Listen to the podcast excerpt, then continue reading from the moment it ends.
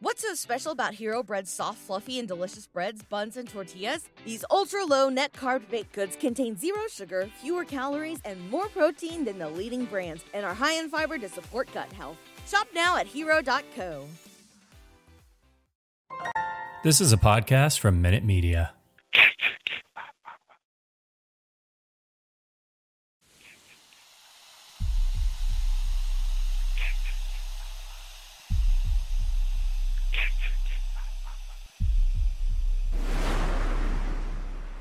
Warning the following content may contain elements that are not suitable for some audiences. Viewer discretion is advised.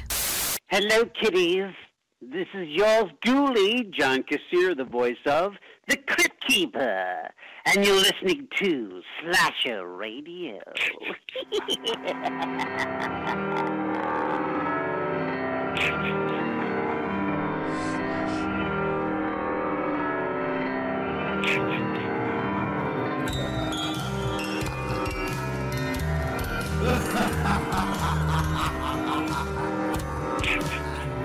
Mm-hmm. All right, you guys ready to go?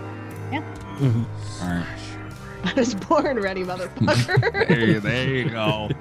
Welcome to Slasher Radio. My name is Mikey Bonez, and I'm joined by my fellow host, Cat Voleur and Rob Humphrey. What's happening, guys? Not much. How's it going? Pretty good. Namaste. Happy birthday, Mikey. Thank you, Kat. See, Rob, that that's how you act. That's how you're supposed to act right there. You see that? What the hell, man? I said namaste. That's nice. We're rec- we're technically technically it is my birthday as we speak Yeah. right now. It is after midnight. We're recording kind of the night before, whatever. But Rob, it's, it's technically my birthday right now, man. You gotta say namaste today of all days. it's a nice thing to say to somebody, Mikey. But you know I don't like it. It's not like an insult. It ain't like I called you a stupid motherfucker or something. I said namaste. You've called me a stupid motherfucker a couple times before. not you know on your birthday. That may be true. See, look it up. According to the dictionary, namaste is a respectful greeting. Uh huh. So, fuck you. I thought there was gonna be more. It's a res- No, Yeah, Alright. no, I mean, yeah, yeah, me too. Yeah, well, you know what, Rob? Also, according to the dictionary, "oi" is uh, a for- informal British term used to attract someone's attention, and it's also used as a greeting. that's Oi, not how you use it, though. how do I use it? You use it as a weapon, a verbal weapon to assault me. Use my foot as a weapon. You'll piss me off right away. Happy birthday. Yeah, thank you, Rob. Uh, it is my birthday. How old are you? I'm 34. 34. That's like ancient the cat. Stop that. It kind of is. I would give anything to trade trade ages with cat, man. Yeah, it's like I didn't know people were got that old. How are you still alive? you must be a vampire. It's weird, man. Like I, I was just having this conversation the other day. How the fuck did it happen? You know, like how the fuck did it happen? Like you truly feel and like I catch shit sometimes. Like I have a few friends that are younger than me, and they're like, "Oh, the old man." I'm like, "Yeah, fuck you, man." First of all, it's gonna come sooner than you think. Like Yeah, it it happens so fast. It sure as fuck does, and it doesn't slow down. It don't stop. the older you get, the quicker it seems to go, man. Yeah. Uh, my ankle started hurting the other day. Oh, see, I get that shit. Uh-oh. My shoulder hurt again. I didn't even do nothing, hmm That happens. and then it was fine. Yeah. It was it hurt for like 45 minutes. Yeah. And then it was just fine. Mm, Yeah. Wait, wait, wait a little while, and then it'll be like a couple of days, and then it's like a week, and then it's like a couple of weeks, and it's like it hurts so long you forget about it. It just becomes normal. yep, that's just their life. This is life now. Yep. Speaking of life, as everybody knows, birthday picks are in cement. When we discuss movies that we're gonna, we're, when we talk about, when we figure out what movies we're gonna discuss on this show, uh, it's a committee. There's a lot of back and forth. There's a lot of um, sarcasm, and A lot of name calling sometimes. yeah, yeah, that happens too. Sometimes. sometimes and you know it's a debate and we got to land on something this one this the the birthday picks are the what the birthday person gets the choice. There's nothing no vetoing no nothing. And as you can tell from the title i picked rob zombie's halloween. Yeah. you sure did. i sure did. And you know what? Honestly there might have been a couple other reasons that i'm more than i'm going to mention right now for me picking this movie. Nobody will ever know for sure. But you can't not say this this movie this is this is a big movie It is a big movie. and there's a lot to talk about. Rob, will you Yeah. give it that? Oh, we're gonna talk about some shit. We're gonna talk about some shit. Don't worry about it. Oh my god, I forgot about drink roll call, which I can't fucking believe. We cannot forget drink roll call today. Yeah. So what's everybody drinking? Uh, who wants to start? Not me. I'll start. Um, Okay. I, I'm back to drinking. Uh, I'm I have a whiskey sour. Oh, all right. I don't believe I like whiskey sours. Uh, I have a sore throat. I Mhm. was coughing a whole bunch today, and my voice sounded really awful. And I started drinking whiskey sours, and I don't sound great, but it helped. All right. So Well, that's good to know. Good to know. My brother drinks whiskey sours, but I don't really care for them. They're not my drink of choice usually, but they, Yeah. they will help a sore throat. And usually when I do that, I have like hot toddies because that really helps my throat. But it is a million degrees in my office today. I would have died. hmm So It's a million degrees everywhere, always it now. is. Yeah. Yeah. Yeah, yeah. Yeah. So, um, you want me to go, Mikey? Sure. All right. I wanted to kind of tie. I wanted to find a drink that tied into the movie somehow. You know, like a fun little theme thing. Uh-oh. Okay. So I, uh, I am drinking what is known as a hillbilly margarita. oh my god, is that a real drink term? It is. Um, Is I found it online. Mountain it is. It is Mountain Dew and tequila. Yes. oh my god. I don't know. If I, I, well, I'm mad at you over the Mountain Dew thing. You know, we don't. We're not supposed to support Mhm. Mountain Dew around here. Yeah. because I was the Mogwai. torn. There was there was a hillbilly margarita, which is Mountain Dew and tequila. I also found something called a white trash margarita, which was Oh, Gatorade and tequila. but I just couldn't bring myself to do the Gatorade thing, so I went with the Mountain Dew and that's uh. Patron. You know, the good thing about the hillbilly margarita is that the first one is disgusting, but if you keep drinking them, you quit caring really fast. I will say this: the hillbilly margarita, I actually kind of like it. It's not as bad as I thought it was going to be. that's I think hysterical. the tequila and the citrus and the fucking Mountain Dew mix is nice. I wouldn't really call it a margarita, but I will say the hillbilly thing for would. me is that I don't like Mountain Dew that much, and it Mm. still at its core tastes like Mountain Dew. yeah, it kind of does. So but you know the beauty of the hillbilly margarita though is its versatility you could get like baja blast or some other kind of mountain dew and That's- do it you know what? I would try another hillbilly margarita with a different kind of Mountain Dew. yeah oh, Maybe not that's, Baja uh, Blast. i thought what could be more fitting for a rob zombie film than a hillbilly margarita That's, That's pretty funny. I, yeah, that's true. Uh, okay, hold on. I am sending. Uh, actually, you know what? I'm just gonna send this tweet. Uh, and send you guys the link to the tweet. feel like you're adding steps but all right Well, I'm taking away a step actually for myself. Mm. yeah but for me You'll be fine. The Zeet. I would, yeah, the zeet of.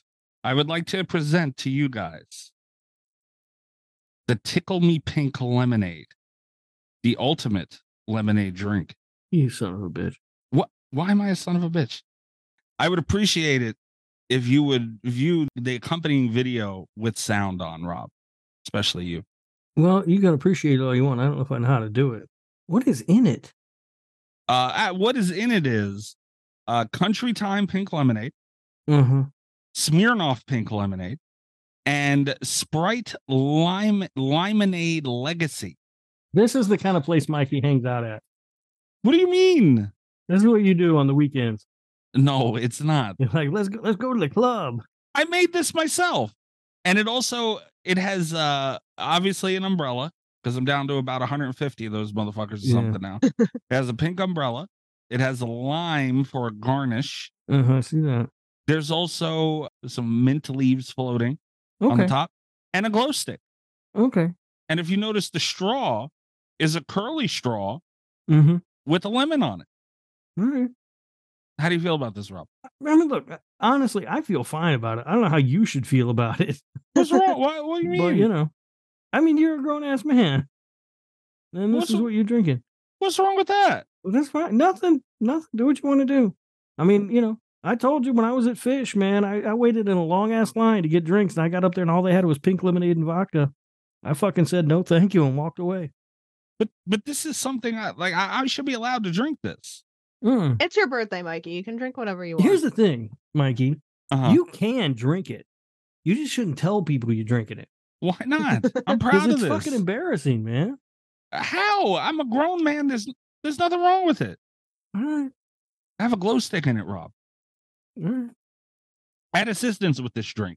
I have to thank Chris and I have to thank Aly. There, there was It took three people to make that fucking stupid thing. three people to make this beautiful, beautiful drink. And I made it way too strong. But here we are nonetheless. I Rob, I I hope you check you should make this drink one day. No, that ain't gonna happen. it's way too much bullshit that I'm never gonna use again, and I'm not. I'm not about that life anymore. I ain't buying all that shit that I'm never gonna use anymore. Oh, I spent so much money. I mean, for a drink. This is like this this is about a good mm, $40 well more if you count the liquor i- it's at least a 50 60 dollar drink i had to buy the cup i had to buy straw i have like fucking 10 of these straws laying around now yeah, they got watermelons and shit on them that's the kind of shit in drink roll call I'm trying to get away from. That's why I was like, I want something on brand for the fucking Rob Zombie movie, but it's got to be cheap and easy. Mountain Dew and tequila. Which is also on brand for the Rob Zombie movie. Yeah, Mountain Dew and tequila. I'm in. I will drink Mountain Dew. It's not my favorite thing in the world, but I will drink it. And a bottle of Patron has never gone to waste. no no it does not um but yeah no i, I i'm very proud of this this is the ultimate pink lemonade drink rob It's It is. beautiful. it is. You bring shame upon your family, but what how shame on you shame on you for saying that how about that shame on you mm, go down to the corner bar and drink that. Rob, have you considered that it's more manly to drink what you want without caring? yes No. All right. i don't give a shit I tried, Mikey. I don't give a shit.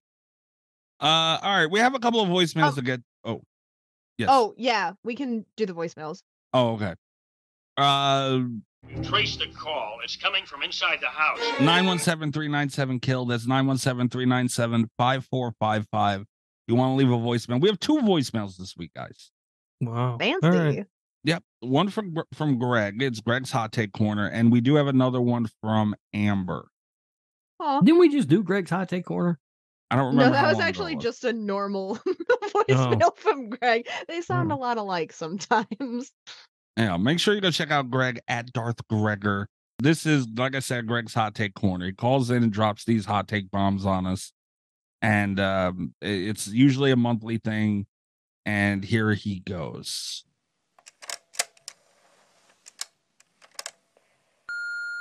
Hello, Michael. Hello, Robert. Hi, Cat. It's uh-huh. I, Darth Gregor, back with another series of hot takes. Skinamarink is a better horror movie than Maximum Overdrive. Oh, Evil Dead Rise is better than both Evil Dead 1 and 2. ooh. Dr. Frankenfurter would make Dr. Challis a bottom, hmm. and Predator is more of a horror movie than Joyride. Huh. That being said, Michael, bon compleanno. And as a bonus, Halloween 2007 is better than Leprechaun. Oh. And for your information, Tony Danza mm. is his star on the Hollywood Walk of Fame on November 21st, 1988. Thank you. Goodbye. You. Drive-by dancing from the voicemail. That is so touching that they wanted to do that for your birthday. I cannot fucking believe you, Greg. What? You had, Greg, kiss my ass, Greg. You had to hit me with the leprechaun thing and with the, with the, with the, Let me- they're doing dances now. I feel Oh. like Greg went above and beyond for your birthday to bring you that danza. Uh, Greg, tip of the cap. Thank that you. was great. I loved it. Uh, you Uh, got a lot of shit wrong there, but uh, I don't even remember what it was now because I'm so dazzled by the danza. I want to throw this out there. I think this has been the best hot take corner. I, I think I only disagree with one of these takes. Fuck this hot take corner. I don't like it at all. uh, well, yeah, wait, I, I got so thrown off by the dance. The, Uh, Predator is more of a horror movie than Joyride. I No. agree. uh-uh, yeah. Thousand percent. no um, way. Yeah. Teen slasher shouldn't count as action genre. movie with Arnold Schwarzenegger should. Sure. Yeah. If it's got cool creature design, I'll allow it. Um. Uh, uh. Yeah, uh, what was I, I got uh, Skinamarink is a Huh. better movie than what was it? Maximum Overdrive, which The is Maximum Overdrive. Oh, I don't. just that's just oh, a false. That one's rough. skin Skinamarink not even a fucking movie. skin Skinamarink probably a better horror movie than Maximum Overdrive. Yeah, I'd agree. Maybe. No. I think the only hot take that I disagreed with, and, and I'm not even mad, uh, is Evil Dead Rise being better than Evil Dead and Evil Dead 2. I, I disagree strongly, but I Yeah. think it's the scariest of those three. Uh, so if that's what you're going for, I, I can see it. I disagree, but I see it. I would agree that it's it's the scariest, but it's definitely not the best. I think if what you're going for is is scares, I, I again I disagree, but I do I there's an angle that I can see it from. Yeah. They're so hard to compare because you can't come. You cannot begin to compare a movie that they had practically nothing and Sam Raimi's dragging fucking what's his name through the woods, Bruce Campbell through the woods. You're talking a high powered movie with money behind it. It's Yeah. hard. eh, They're two different things to me. Is that fair? I think that's fair. Yeah. Yeah. That charm of Evil Dead is hard. Like Evil Dead Rise is great, and I can't wait to talk about it on the show. But yeah, that that's a hard call, Greg. And the Leprechaun thing was bullshit too. What did he say was Oh, better? what was the leprechaun? I Uh, forgot. shit? There's a lot going on. Also, I here's the thing. I don't like Dr. Frankenfurter, but he absolutely would make Dr. Challis the bottom. No, there's no way. That's just a Challis is fact. The man. I could make Dr. Challis a bottom. I don't think it takes much. He's he's an old guy. No, he's he's the fucking man, dude. But I will also say this, to be honest with you, I don't know that Dr. Challis wouldn't like it. yeah, that's the thing is I think Dr. Challis, I think the man that fucked his way through way too much of our last bracket would want to see what was going on with Yeah. Dr. Frankenfurter. And, and once you- once you admit, you know, that you're curious, uh, Dr. Frankenfurter's gotcha. I It's think possible. Look, that's I- just a fair. Dr. Challis is a kinky dude. Eh, it's it's hard because oh oh that's what he said. He said um this Halloween, uh, Rob Zombie's Halloween 2007 was better than the Leprechaun. Oh, that's right. Uh, ag- again, it's two different things, but I, uh, I, I don't, mm, I don't think so. Better than Leprechaun and what? Because I feel like there were two, right? Uh, I only heard one. Okay. Better than Leprechaun. 2007 is better than Leprechaun. And for your information, Oh yeah, no, we're not playing that. Oh, oh, again, oh. motherfucker. He was about to do it again. I almost got you. What for our information? What? I missed that. Kiss my ass. what you made Tony Danza's name like a fucking nightmare to me every time people just say me, and they all say it the same too. Tony Danza, you son of a bitch, you.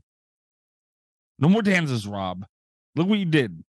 I didn't even do that. I just sitting over here minding my own business, drinking my fucking Mountain Dew and tequila. But you caused it. This is happening because of you. Anyway, uh second voicemail. There it is.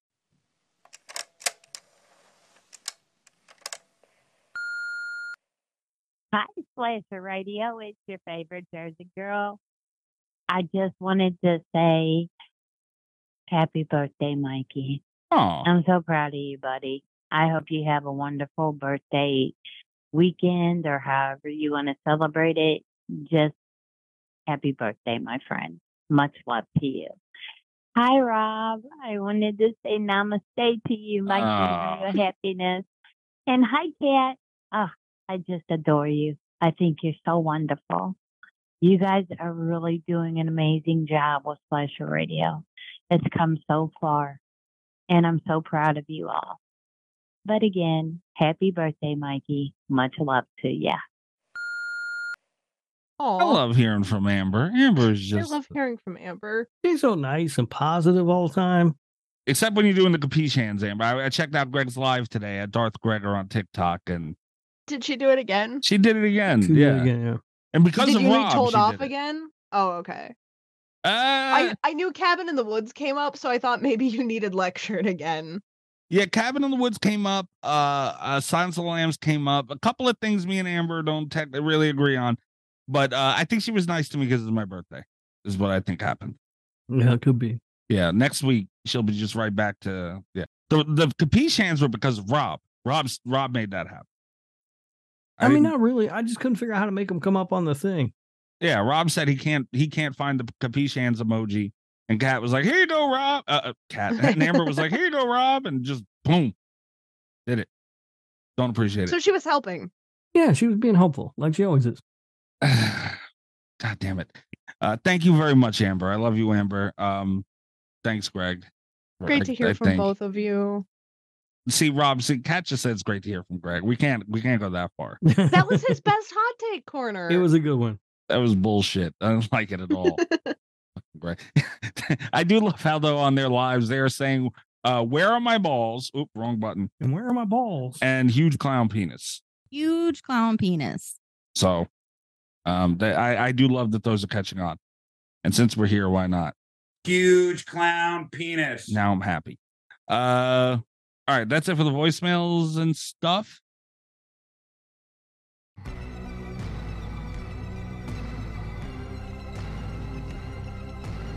We're not going to do news this week, but I figured we can go over our Halloween rankings.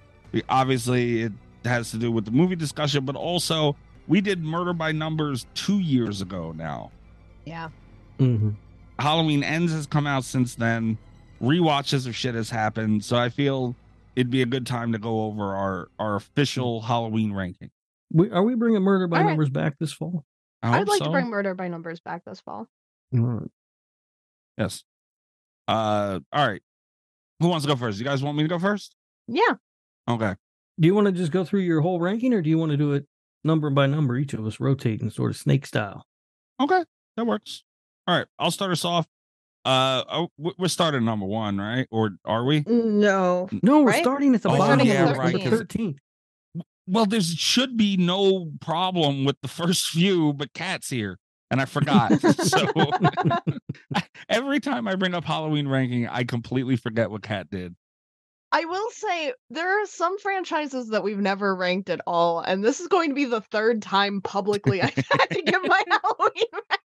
Cat secretly, me and Rob have been DMing, and we feel I you need we should have had you get Mr. Cat's boyfriend guys rankings. Uh, he hasn't seen enough of them yet. So far, his rankings are like one and two. Oh, you haven't shown him three yet. No, listen, we don't. eh, It's it's a Halloween movie. We'll watch it closer to Halloween. All right. She's holding off on that one, Rob. I We know, both she's know. holding I off don't the blame her. best for scared last. to. wa- I don't I'm blame scared her. to watch season of the witch with him. So I'm, I really just want him to start acting like Dr. Challis after he I sees him really don't want that. grow a sweet ass mustache. Oh my God. I don't want to have to leave him. All right. My no my number 13, bottom of the list, starting bottom to top. I got in a little trouble with Will about this too. Will the Thrill. Guys, um I I we were talking Halloween in Aly's Discord and he he wasn't happy with me. All right. Uh, Yeah. What's interesting about number 13 is, if I'm not mistaken, unless somebody's changed, we all have a different movie at number 13. I think Yes. so. Um, I have changed my list a little, but not much. Me too. Uh and my my number 13 is Season of the Witch, Halloween 3. That stays the same. That is. I can understand why Will the Thrill was mad at you. Yeah. yeah. Yeah. Uh, I stand I'm, by I'm sitting here tonight drinking out of my Halloween 3 glass with Tom Atkins on it, Well, being ashamed of you. not a Halloween right. movie. It wasn't that great. It's very overrated. Uh, I, I hate the tide it's made because that movie was always hated, and then there was like, you know, a turn of the of the century where people just started liking the damn thing. I don't know what happened. Everybody loves a comeback story, Mikey. Mm, all right, All right. Uh, my number 13 is clearly the correct answer in the worst film in this franchise, and that is Halloween Resurrection. this is bullshit. Wrong. I think if you look at your Twitter account, you will find uh, Yeah, I, I I've mentioned that. Uh, I think it was on Patreon. Whenever a lot of people, there was a lot of love for Halloween three and a lot of hate for Resurrection. But I'll tell you what, there was hate for Halloween three in there too. I'll say that. Maybe not as much as Resurre- Resurrection. I'll admit. there's a certain percentage of the population that's always going to be wrong. Mm. Unbelievable. Uh, that's shameful. But Cat, what's your number thirteen? uh, Curse. Mm, okay, that's fair. Uh, six. Number six. Yeah. Okay. All right. My number 12 is Halloween Ends. Well, get out of here. What? Yeah. Woohoo! Yeah. Spicy. Yeah. I don't like that fucking movie, man.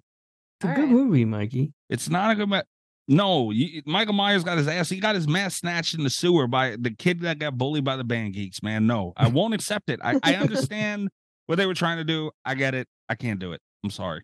So here's what you can tell from Mikey's rankings already. He doesn't like it when they do anything different.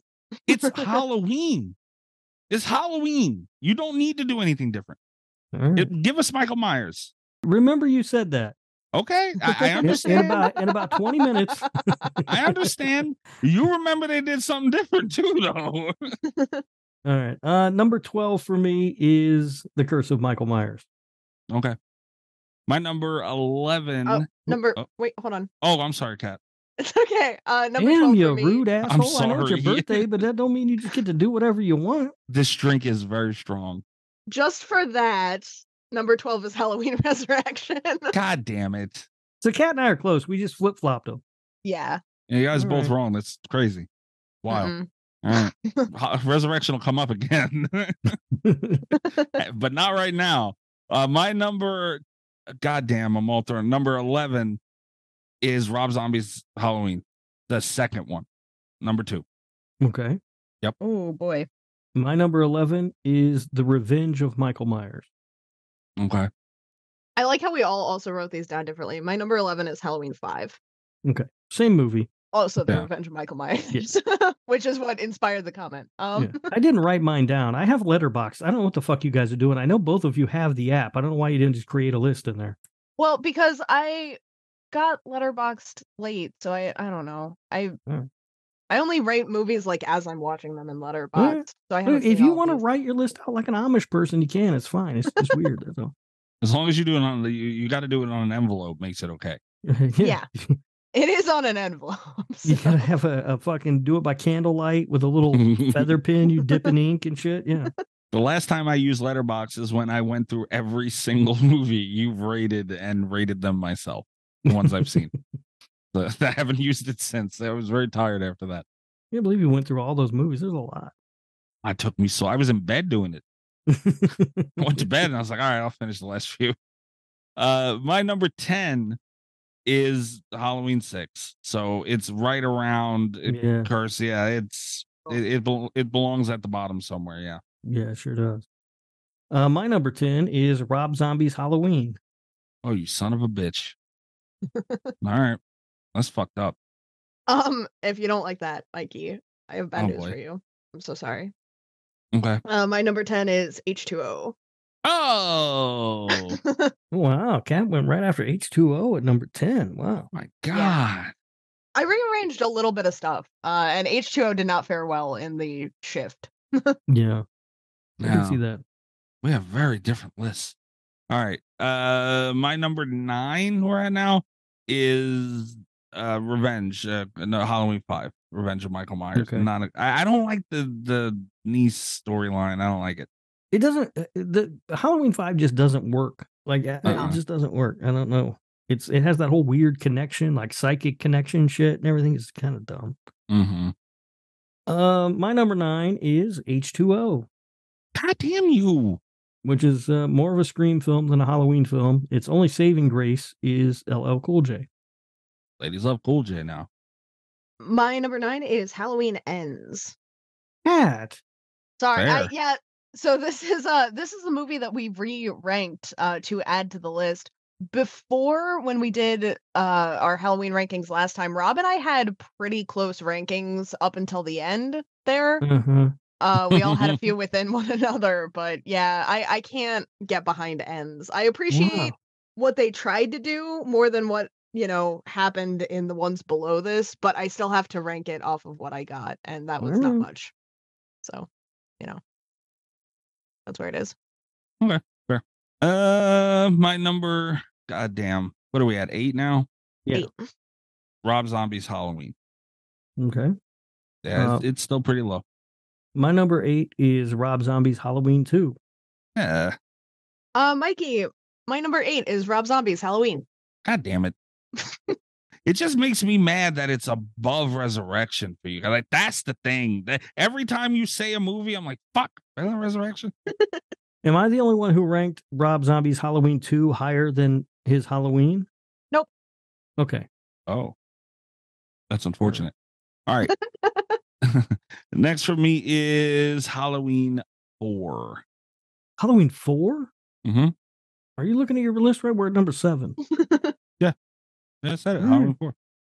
All right, my number seven is Halloween Kills. Okay. Uh, my number seven is Rob Zombie's Halloween 2. Damn it. I have them right next to each other, uh, but two is higher. All right. Uh, my number six is Halloween Kills. My number six is Halloween Ends. How the Oh, fuck did it get that high? Rob? there it is. Uh, Halfway through. yeah, that's that's a problem. I like it. I think it's a good movie. Mm, I watched it a Uh, few times since it, it came out, and I've enjoyed it. I've also watched it a few times since it came out, but Yeah. I, that didn't help. uh-uh. didn't help me. I read the Um, novelization too. I don't know if that helps any, but My number six is Halloween Kills. Okay. All right. We Mm. got her on the same with that one. Uh, my number five, top five here, Halloween Resurrection. you're out of your fucking mind. That's right. I said five. it. Yeah. Yeah. Ooh. Absolutely. Good movie, man. Reinvented. It's it was a not weird- though. It's not a good movie, Mikey. It's a it's an entertaining movie. It is not though. It, it is. I don't think you know what those words mean. Trick or treat, motherfucker. Um, my number five is Halloween three, Season of the Witch. Oh, Rob. Rob, my number five is Halloween 3 Season of the Witch. Oh, All right, look at cat. And Mr. Cat's boyfriend guy, you're gonna like it too. Mm, Hate but it, not please. too much, or else. Be a Challis.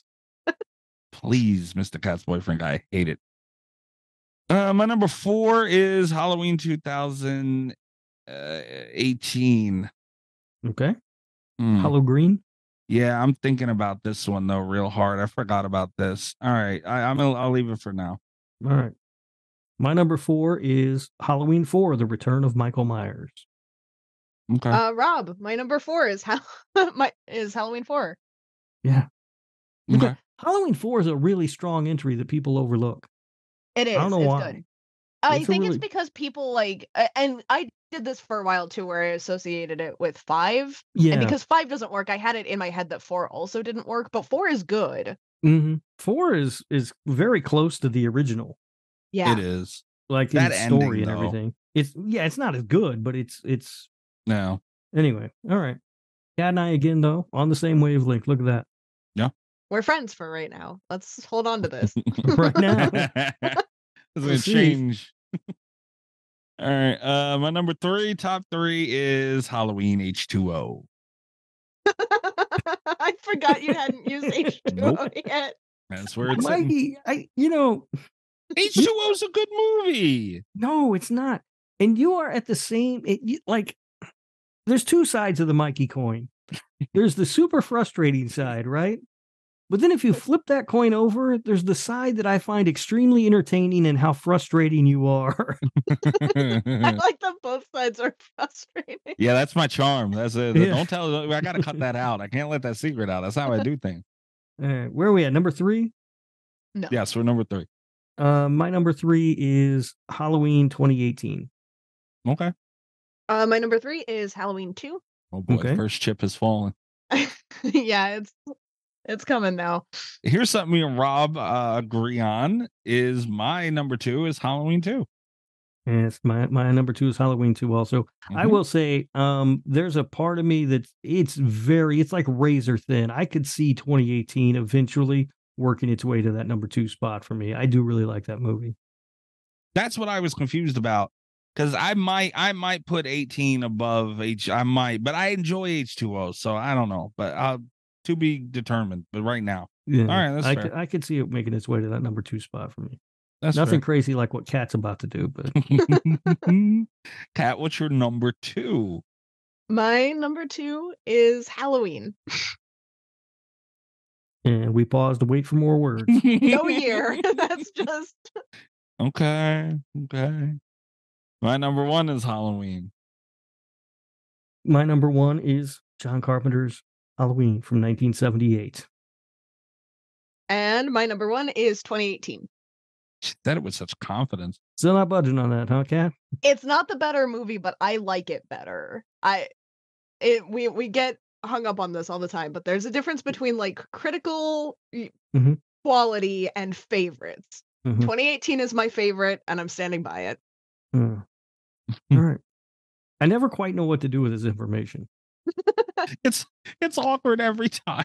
I, know, like I, I never really quite sure how to process it. here's here's the thing um is that i think even if if as i mature i decide no i'm going back to the classics 78 is my favorite halloween movie everyone would believe i did it out of peer pressure i'm pretty much locked into this take out of spite at this point um Mm, even if i didn't believe it i i would have to stick this one out yeah, I mean, Yeah. I, guess I can kind of respect that, but I don't know. I never quite know what to. And the thing is, normally, like if we were doing pretty much any other franchise, and Yeah. the movie that I had at number one, Cat had at number two, it wouldn't be that big a deal.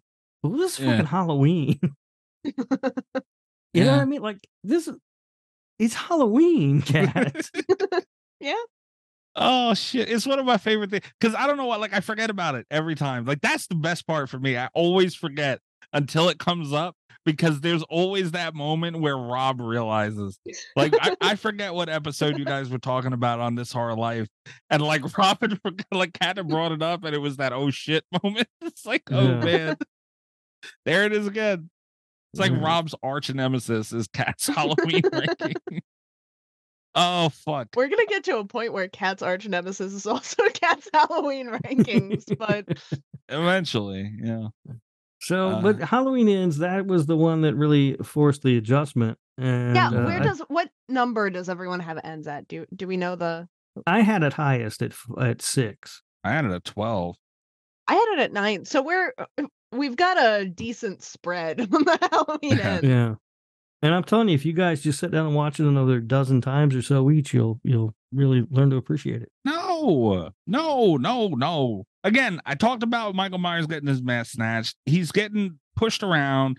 The best kill in the movie wasn't even him by miles, wasn't even a Michael Myers kill. No, uh uh The movie's like it's all about Corey. I, I, I'm not watching Corey Ween. I'm watching Halloween. I want Michael Myers. I don't fucking. It's not called Myers Ween either. No, it's not. And why are you watching point. so many Weens? leave me and my weens alone. no, I I can't. I honestly, I had uh I had Rob Zombie's a second Halloween. It was obviously in twelve before that in the twelve spot, and I I I had it above that. And the more I thought about it, I had watched it again since then, and I was like, no, fuck that, and it's not helping. Yeah, You're the only one who put his Halloween two lower than Halloween. his halloween 2 yeah. is really good I think so too. Uh uh That. Mm, uh, we'll, we'll it's get better into than it. it's. I don't think it's really good. I think it's better than his Halloween. I don't I don't think so, but I I will say this. I had Rob Zombie's Halloween. Obviously, I rewatched it to talk about it after the show today. Oh, you rewatched it this year. Oh, look at that. Motherfucker, you better have too. I did not. Did you really not? Why would I? Did you really not watch this fucking movie? Yes, I watched the fucking thing earlier today. I thought you pulled to me last year. I was gonna say, motherfucker. all right, all right, fair. But I had it. Uh, my bottom went three ends Halloween two from Rob Zombie, and then Rob Zombie's Halloween. And I put it after this rewatch above six and five. So it did something. I just want to throw this out there. I talk about this sometimes with other franchises where I about like the percentages of likes to dislikes in a franchise. Halloween actually fares really well because I start actively liking them at my eighth slot forward. Uh, which is this movie. I, I like Rob Zombie's Halloween. Fine. Uh, and everything above that is good. like Yeah, I would say I start liking them at my nine slot forward because I I don't like A- I like H two O. I don't think it's it, I don't think it's good, but I do. There are things about it that I like, and then pretty much everything after that I like. Yeah, I, I do have two kind of middle ones, but I, I put it like right in because I don't dislike ends, but I am done rewatching it for the foreseeable future. I think so. You haven't watched it enough. I no, I think I have. I think I've seen it four times now. I think that's enough times. Well, that's more times than me. I think I've only seen it three. It's enough. it's enough times. All right. Do you guys want to move into the movie discussion? Nope.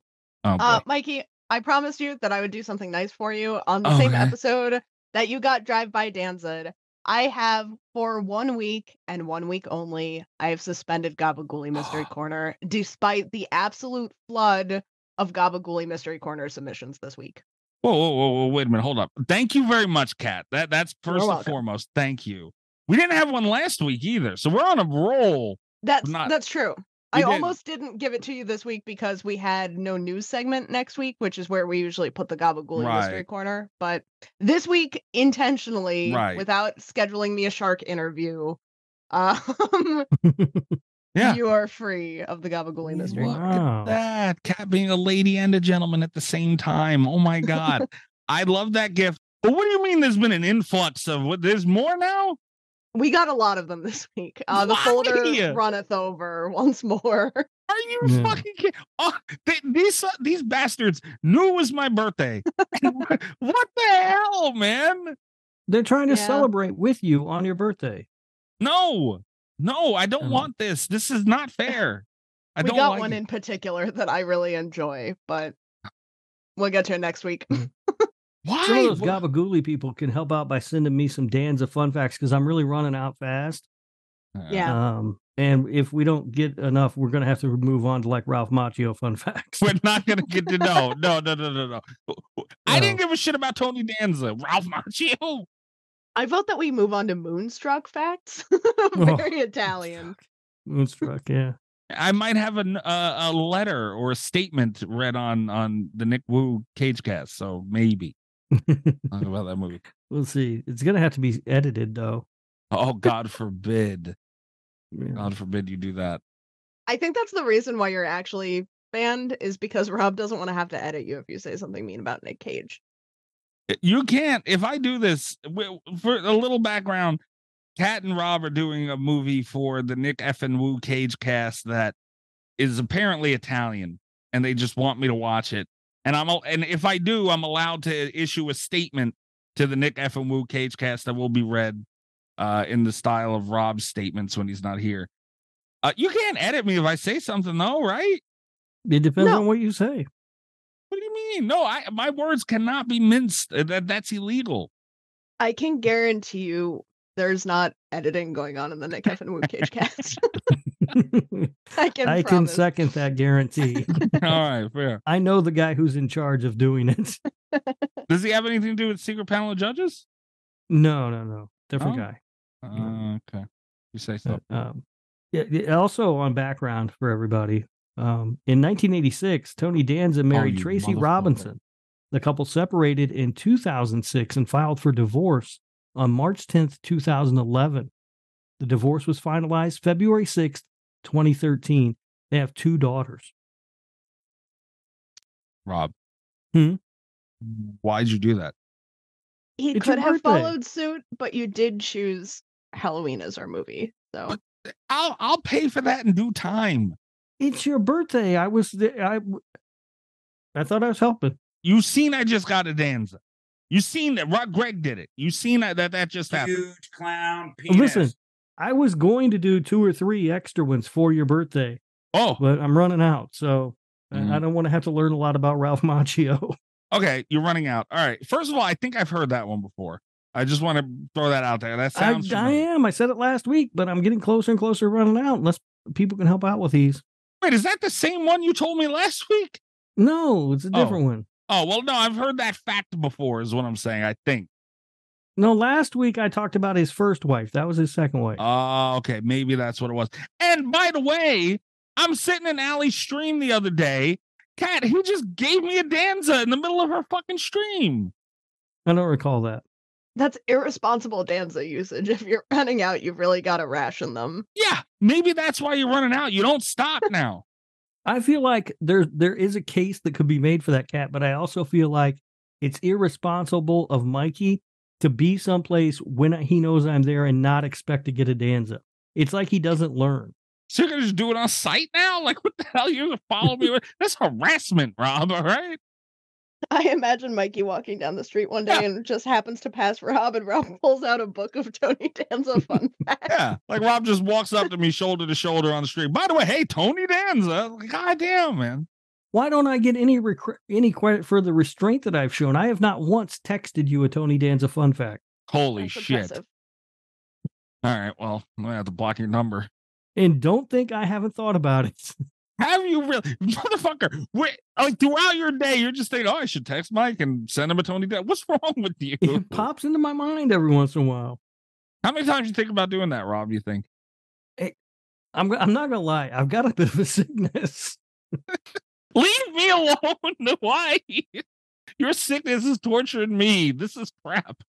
Mikey, he thinks about you during his day. It's nice.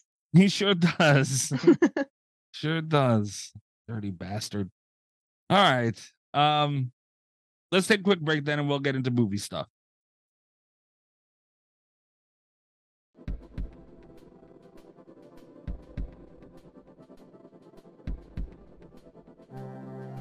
I hate you. I really do. You talking to? The mental unwind is real from your bullshit. All right. Um, anybody got a PP or anything? No, I just did. I'm good. Okay. In your pants right there? No, no. That did kind of make it sound like you just did. when I went to refill my drink, I did. Uh-huh, I guess. I should have clarified. You got you a battle bu- Do you know there's a thing called a battle bucket? yeah, yeah. You heard of that? Cat, have you heard of the battle bucket? No. It's for it's for gamers where they have a chair, a seat. I will say you said the words battle bucket and I just had an image of like World of Warcraft players. Yeah. That's what it Yeah. is. It's a hole in a chair with a bucket underneath, and they got a hose coming up so you can either or. Oh. Kind of a beautiful thing. We should make slasher radio battle buckets. All right. In 2007, a guy named I Rob- really thought you were gonna drop a Tony Danza fun fact. You see, it sounded like it, didn't it? Didn't it? Son of a bitch, Did. man. There's a voice. There's a Tony Danza voice. I've got one from 2008 if you want that. No. Got him filed by year, you fucking lunatic. All right. Uh in 2007, a guy named Rob Zombie decided to make a Halloween movie. And he did it. Well, And then he made another one. But we're talking about just the 2007 movie here. I'm sure we'll get into a lot of different shit about the franchise. Uh this is my birthday pick. I don't think I need to say any more. Um, I would like you to say a little bit more actually. Why is this your birthday pick? we all know why, Why it was did his you fucking choose birthday this? pick. Why? What do you mean, Rob? I, I don't understand. Are you Mhm. insinuating things? hmm I mean, look, it's a big movie. It's a very talked about movie. It's it's infamous, and I feel like, God, every time I start talking about this movie, I think about other stuff like on the opposing argument. It's a polarizing film, and I feel I felt it would be interesting to talk about. I really felt that Rob needed another rewatch on this bad boy. And here we are. Here we are talking about Halloween. So, does anyone, you guys want to give an opening thought on this thing? Uh, yeah, this movie sucked. That's it. Yep, that's Slasher Radio, guys. Talk to you next week. All right. Uh, my opening thought is that this is at the bottom of the Halloween movies that I will gladly rewatch. Uh, but I will gladly rewatch it, so it it could be worse. All right. Rob, uh, is your your riveting uh, thought on this movie? Is it the mo- are you talking about the movie itself or are you grading it like, oh, this is also like as a Halloween movie? I'm talking about as a movie itself, it sucks. And as a Halloween movie, it really sucks. Okay. I'm glad you expounded so so Yeah, detailed. there you go. yeah, good for you. Sorry, I didn't realize you needed that much explanation. Um, I might have read Rob's review of this while I was searching today because there was one that said that almost verbatim. So like, here's here's the thing. This is a movie that when I go a long time without seeing it, I will it will come up or I'll see a thing and I'll think, you know, it's not that bad, whatever. And then I watch it and I'm like, oh, this is really fucking terrible. See, I'm on I'm on a weird spot with it because I feel like as a Halloween movie, it's bad. Mm-hmm. But a- if you and I've said it a bunch of times before, if Rob Zombie made the same exact movie Mhm. and with different character names and it wasn't Halloween, it didn't have the title of Halloween with a Mhm. different mask, he would have his own franchise. I think it's that good. but he didn't. He He did. didn't. It is called Halloween. The killer is Michael Myers. The final girl is Laurie Strode. And I think you're still wrong because I think it's a terrible movie. all all the way around. I have one fatal flaw with this movie. There's like one thing that I can't quite get over with this one. That aside, which we'll get into that later, like my biggest problem with the writing of this film. Okay. If you put a pin in that, I, which and other franchises have bigger flaws in the grand scheme of things. I, I agree with you. I think if this had not been a Halloween remake, it would have been much better. I think it would be really good. I think it's entertaining. I think they do a lot of the scares really well. I think there's enough difference here that it easily could have not been Michael Myers. Like, yeah, if you had changed all the names, there's not a lot to make me suspect that this is a Michael Myers film. Um, I, I think it could have been done. I kind of wish it had been done because I think people would be a lot kinder to this movie. And I agree with you. I think it could have been a franchise. As a Halloween remake, it Mhm. does suffer. Yeah. So let me ask you guys this. It's such a great movie on its own right. What's your favorite scene? Is it the wholesome family breakfast where everybody yells at one another? Or is it the uh, the one where the girl, the poor mental mentally disabled woman gets raped? Like uh, what what is I, I don't see any there's nothing good in this movie. The characters all suck, the dialogue all sucks. I, so I'll just I'm gonna just go ahead and say right now, my biggest problem with this movie, my my my flaw that I have a really tough time getting past, is that I would have liked to see it the dialogue shift strengthen in between the redneck breakfast that we see that Michael is taken away from to Laurie's attitude. Laurie's dialogue drives me up the fucking wall in this movie because it's like, look, she got away from this. She's better, but then she's not. Like she still talks like she's in eh, redneck land. Um, Yeah, the, the very first me time we meet Laurie, she's uh, at breakfast with her He family, makes a finger in a molestation bagel. joke. Yeah. Um that's my biggest problem with the movie because I think honestly that was really that dichotomy between like this is the kind of upbringing that can drive someone to madness and like here's where he goes trying to get his sister whatever like i think that dichotomy could have been really interesting that's what i would have wanted to see more of um not only from this film specifically just from a writing standpoint but like in a franchise i would have loved to see redneck killer killing non-rednecks like in different environments.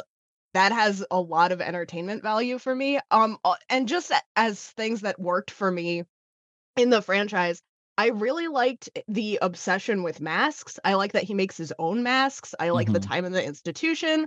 Uh, and phenomenal soundtrack i Oh yeah. I love the soundtrack for this.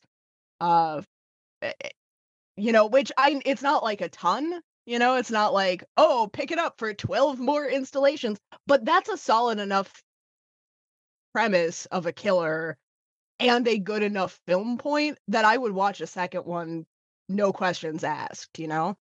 The only one that I agree with you on is the soundtrack. I think the soundtrack is great for this movie. I have the did a great soundtrack on vinyl. soundtrack. Um, and It's it looks good. good. It's shot well. It's shot well. Like technically speaking, it's well done. Um, Rob Zombie's movies are always technically well done. Yeah, they always look great. It's just what he decides to shoot that's a fucking problem. Well, let, let me tie back to what you were saying about the breakfast thing, because that's the opening pretty much of the movie. Man, Wait, hold on. For clarification, uh Laurie's breakfast with the adopted family no, no, or no, the, the- the redneck Myers. full okay. yeah, Meyer, Just checking. little baby Myers. Man, seeing obviously it's not great to watch because you know it's it, it's so dark when you think about it. Like that that's how that those kids live, man, every day. And you see like the the type of character like the stepdad is and the mom and it's like you can see the damage it's doing and it can do like you can see a kid losing their fucking mind coming up like that and again it's not great to watch because it's uncomfortable but rob zombie was able to achieve like that that scene was un- like that whole thing was uncomfortable It was, but it creates the same problem that Devil's Reject creates. Now I'm watching a movie where I am eh, led to sympathize with the man who's eventually going to become a psychopath and kill all these people who then I'm supposed to root against. I It's the think he's- reverse of the Devil's Reject, which at the end of the movie, he decides I'm supposed to sympathize with these fucking assholes. Now he's created a situation where I can sympathize with Michael Myers because I know how he grew up and I've seen what he's been through. And I don't feel bad. Like when he kills that fucking stepdad, it's like awesome. Fuck that guy. But now I'm on Michael's side. I should not be on Michael Myers' side. See, I think, uh, and this is where I think seeing the uh, expanding the like um nurture versus nature thing and letting Laurie be like a regular, well spoken, mature person would have really helped this because I, I think it's kind of an interesting premise if you can see initially where Michael Myers is coming from and then eh, that violence turns into something like dark and he has a h- tough time after breaking out of the institution like i on paper i don't think it's a bad idea um i don't think it is at all. I think it's just the fact that everything else like even even in the nice houses and like at the better school district and in a different town there's still that level of rob zombiness to this film that kind of works against the storytelling. I feel like it it, it you can look at it from two parts because at that point in the movie, you kind of are supposed to sympathize with that kid because he didn't do anything fucked up yet. The problem is it's a title like Halloween, and we know he's gonna do some fucked up shit. But it, I, I feel like it's more of an understanding because you know where it's gonna go. It's Michael Myers. It's not a new story, but it's showing you how you got there, how he got to that point, what made him get to that point. And uh I guess I'll talk about it later. I, I do see what I see what Rob's saying for the sympathy thing in a different spot. And that that's way later on in the movie. But I man, I I thought I thought it was great that they had that in there, man. It All it does is show me that that Rob Zombie doesn't understand the character of Michael Myers just as, as much as he doesn't understand the character of Laurie Strode. I will say though, Rob, uh, and again, this cycles back around to the like, what if it hadn't been a remake? What if it had been an original movie? Which obviously it wasn't. But one thing that I do think would work as an original story like this, it's one thing when we see when we know that it's Michael Myers and we're gonna end up not rooting for him. I would love to see this movie like almost virtually redone where we do where they lean into that more where we root for him the whole time because we see that sometimes with like anti-heroes and revenge movies but i would love to see it just like a kid in a bad home in like a rob zombie redneck style home kills his stepdad because he's crazy and then he just keeps killing people that he thinks deserve it and we just never like i think it'd be an interesting moral thing if we just kept rooting for him because also uh, when he's in the institution and the uh, woman is being attacked he does have and again they don't lean into it enough but he does also have that kind of anti-hero moment there where you're kind of you're rooting for him to kill those guys too and it's like i think a whole movie of that would have been really interesting um this one obviously doesn't continue it In that instance, you're rooting for him to kill those guys because they're terrible guys. He does not Yeah. kill those guys because of what they're doing to that woman. He kills those guys because they touch his shit. They touch his masks. no i agree but i i do think that like I think it would be interesting if we didn't know. You know what I mean? Like if he had kept if there was a circumstance like that for every death for an entire movie, I think that would be really cool. Um What all I've heard so far is, you know what would be a really good movie if it wasn't the fucking movie that it is. that's also how I feel about Halloween Ends though. You know, it's like if it wasn't the movie that it is, it would be really good. But it, it is what it is, and it's not good. but that's how I feel about Halloween Ends too, where it, it gave me a lot of really interesting premises, but it wasn't any of those things, you know? Uh, which is honestly, it's why they're right next to each other in my rankings because I, I can appreciate the areas that Rob Zombie's Halloween had to explore while also acknowledging that they were not explored well. That's my thing with ends too, Rob. Now, now we mentioned it earlier. What say you to that? Because they did something different here. He told his own story.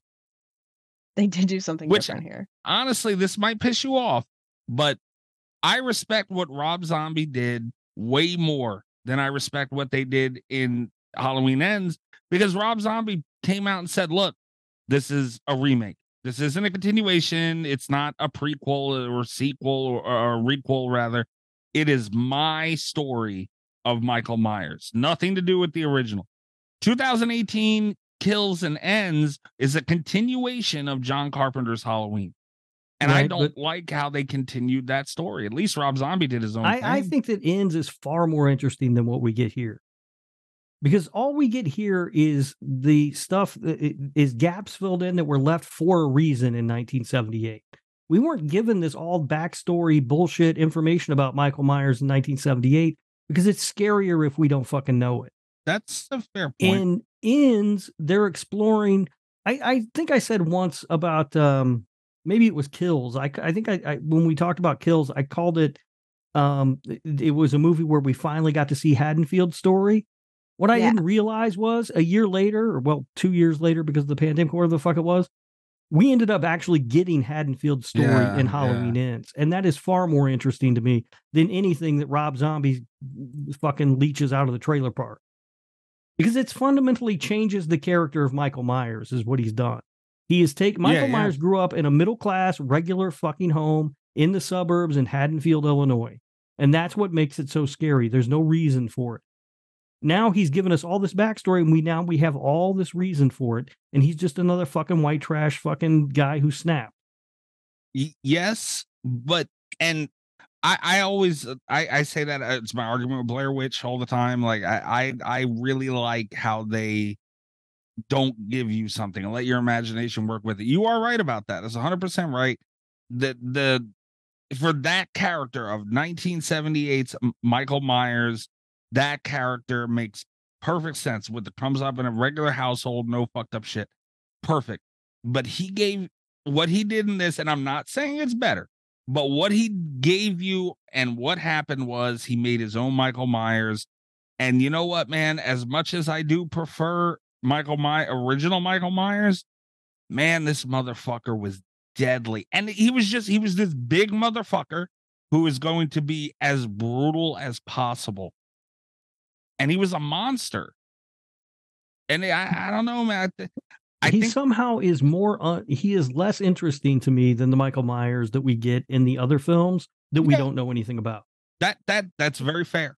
That's very fair. But he's more he's more brutal. And again, uh, that was I say Right, but time. that was never Michael's thing. Michael's not that guy. He's not Jason. But he he's made not his that own brutal Myers. guy. He fucking stalks you. It's a cat and mouse game with Michael Myers. That's what's always made him so scary and so interesting. I, and I agree with you. You don't see, here's the thing you don't get to have it both ways, in my opinion. You don't get to say, oh, this is my version of Michael Myers. This is my movie, my own creation, and then throw the Halloween name on it to get the box office and everything else and all the attention that it gets, and then say, well, you can't compare it to what the original was. Fuck that. If you call it Halloween and you call the killer Michael Myers and you call the final girl Laurie Strode, I'm going to compare it to 1978, and you better give me something fucking good. Hang on. I cuz I just want to throw this in here. I actually really eh, I- wish that we lived in a world where we didn't have as many remakes uh where where we just all pulled Aronofsky's and we're like, "Hey, I'm stealing this for my own story." you know, I'm stealing the one element that works and I'm calling it something different and we can all live with it. Like that would be great. But in a world where studios will really only put real money behind remakes, I actually have a weird respect for Rob Zombie and the way he approached Halloween, where he because that was pretty much his attitude going in uh to the remake. It was like, I have this story uh that, that I'm I'm stealing the Halloween name and stuff, but I'm not going to do that because that's already been done. Like he acknowledged that that was all, like it was peak Halloween. They'd already done it. He did something else. And I you know, if that's how you have to get a movie made, I I respect that approach to it. That- you know what I mean? it- that's fine, and I I do too. I always say this: a, a, remake has to be like a cover song to me. The Yeah. best cover songs aren't the ones that are done note for note. They're not, uh, you know, fucking. They're not Psycho '98 or whatever fucking year that piece of shit came out, where they're Ah. shot for shot. It's it has to be something different. It has to. You have to put your own spin on it. I get that, but in my opinion, you never ever get to tell me I cannot compare it to the original because Well, I- everyone's going to compare it to the original. Fuck, I should have picked Psycho remake. Damn. All right, next year. We would have bullied you. That, that- look, Rob, you're right. I'm not gonna argue with you. I'm not gonna argue with a word you say because you're right. I can't argue with it. I agree with you. But he did his own thing, man. And and this and this understanding came from and and as you know, me and Barbie, me Barbie, fucking movie. me and Bobby would argue about this constantly. We had a whole Halloween showdown about it where we argued the original and and the Rob Zombie. And Bobby thought the the Rob Zombie movie was better than the original. Bobby was dropped on his head a lot as a small child. I can't help that. I think it was more he ran into stuff. No, by Whatever it might be. yeah, he was at first. Uh, but no, and I'm not gonna agree with. But I, you know, hearing him talk about it as often as he did, man, he he bring he brought up some good points. Rob Zombie did he had he is not recreating Halloween as we know it. He's making it's Rob Zombie's Halloween. That's the name of it. And you know what, man? I'm glad he did it. Th- I think the cover song is really good comparison because it's like I the best cover songs are the ones uh uh, like let's talk about Johnny Cash's Hurt for a second, right? One of the best cover songs Great of all time. It takes uh like the lyrics and the emotion of an industrial metal song and it turned it into something that still has that emotion, those great words Mm. for people that don't like Nine Inch Nails, like because it's a different kind of music. And I think that's great. In a way, I really do feel like that's what Rob Zombie did. He took the Michael Myers character and he Mhm. made him for something that likes a different brand of horror movie. Like Mhm. this is that redneck, twisted, backwoods style Michael Myers, which I I'm never going to be the person to argue that that's better than the Mhm. slow, suspenseful No. Halloween, but it is for people that like that kind of movie better, you know? But okay, I- so So it's Uh, effective, I think. different doesn't always equal good. No, well, All right. y- you're right. And yes, Johnny Cash took Hurt by Nine Inch Nails and stripped it down and it kept all the emotion and everything that was there because Johnny Cash was one of the greatest singers ever. Rob Zombie Yeah. is not one of the greatest filmmakers ever, not by a long fucking shot. And he missed the mark here because he stripped everything away from these characters and gave us shit back. I don't think This he is gave a shit. polka cover of Nine Inch Nails Hurt. I'd listen to a polka cover of Nine You know, Inch I mean, Nails this Hurt, is you're comparing Johnny Cash's Nine Inch Hurt to like a fucking bar band playing it. It's not the same. Well, uh, But I do agree with you on that because I played, you know, on Killer Bees. Remember, I played that cover of uh, Gin and Juice that one time. God damn it, Rob. I was the only one to bring a hip hop song that time. No, you weren't. Uh, God damn you.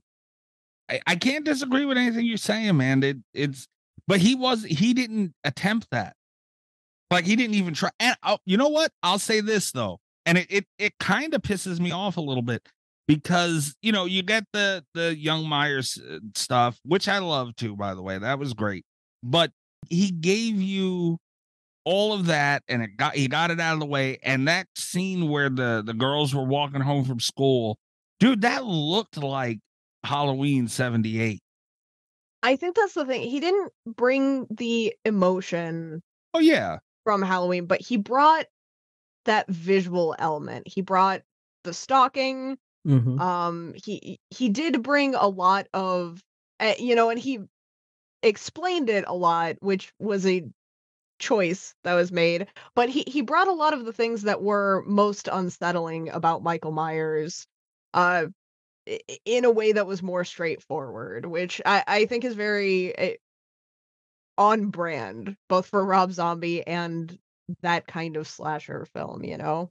I don't remember if I had this in the in the fun facts about this movie or not, Mikey. But part of the reason that looks like Halloween 1978 when they're walking down the street was filmed in the same location. Yeah, but the angles he used from across the street and uh, it just it, it the cemetery scene as well.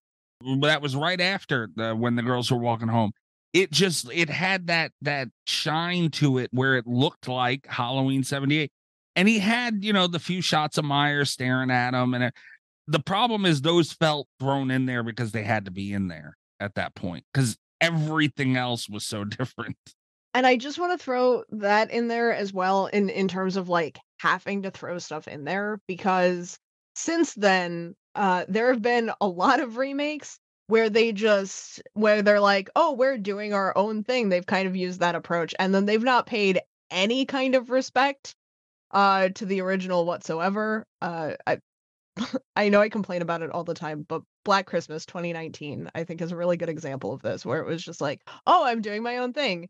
Uh but it's a creepy cult and I'm not going to have any shots or allusions or homages or Nothing. anything to Black Christmas. Whereas like Rob Zombie even though he did we we've been talking so much about him doing this as his own story and stuff, but those I I like those shots. Those are some of my Yeah. favorite shots in the movie are the ones where he does remember that this is at its heart supposed to be, you know, I wish he did it more. Yeah. No, it, it Yeah. needed to be in there absolutely, but he didn't balance it.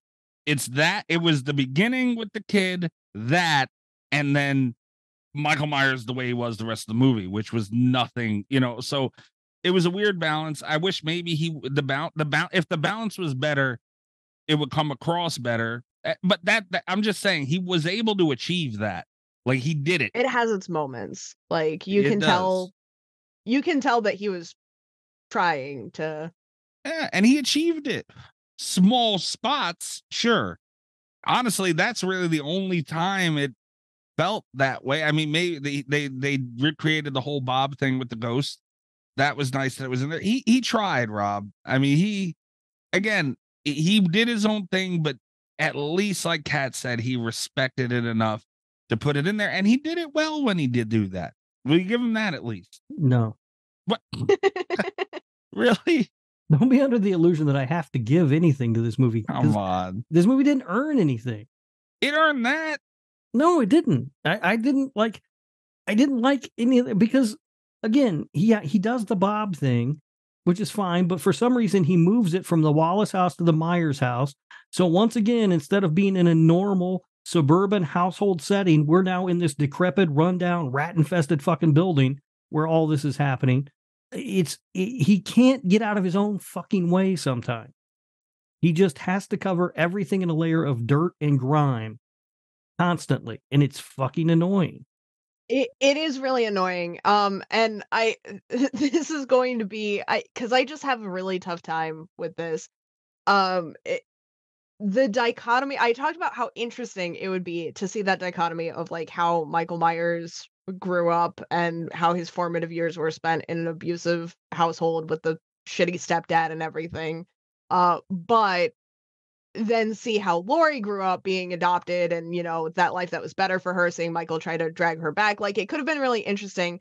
Uh, but also even in lack of that right? Like even the fact that they Laurie's friends at school are like oh you're such a saint and like you never do anything bad and stuff works against itself so hard with the way that Laurie acts on screen, like in the way that she's portrayed. You know, we're supposed to think that she's good because she doesn't like lying and has never had a boyfriend, but she will just start her day with the fucking bagel thing. Like that paints such a starkly different picture of Laurie than the impression that we're supposed to have of her. And that I think is uh just all the way around one of the biggest missteps of the movie, you know, and it, it's the same way it it, it's like Rob said, there's that layer of dirt and grime that has to be over everything, and I think that's really apparent in the in the dialogue where it's Yeah. just like he he doesn't know how to do a normal suburban conversation or look or there was nothing to compare it to because the whole world is like that through Rob Zombie's eyes. yeah mikey i mean come on the man had Laurie strode finger banging a, bang, a bagel at dinner or at breakfast rather i mean come on I don't I didn't see that as that big of a deal.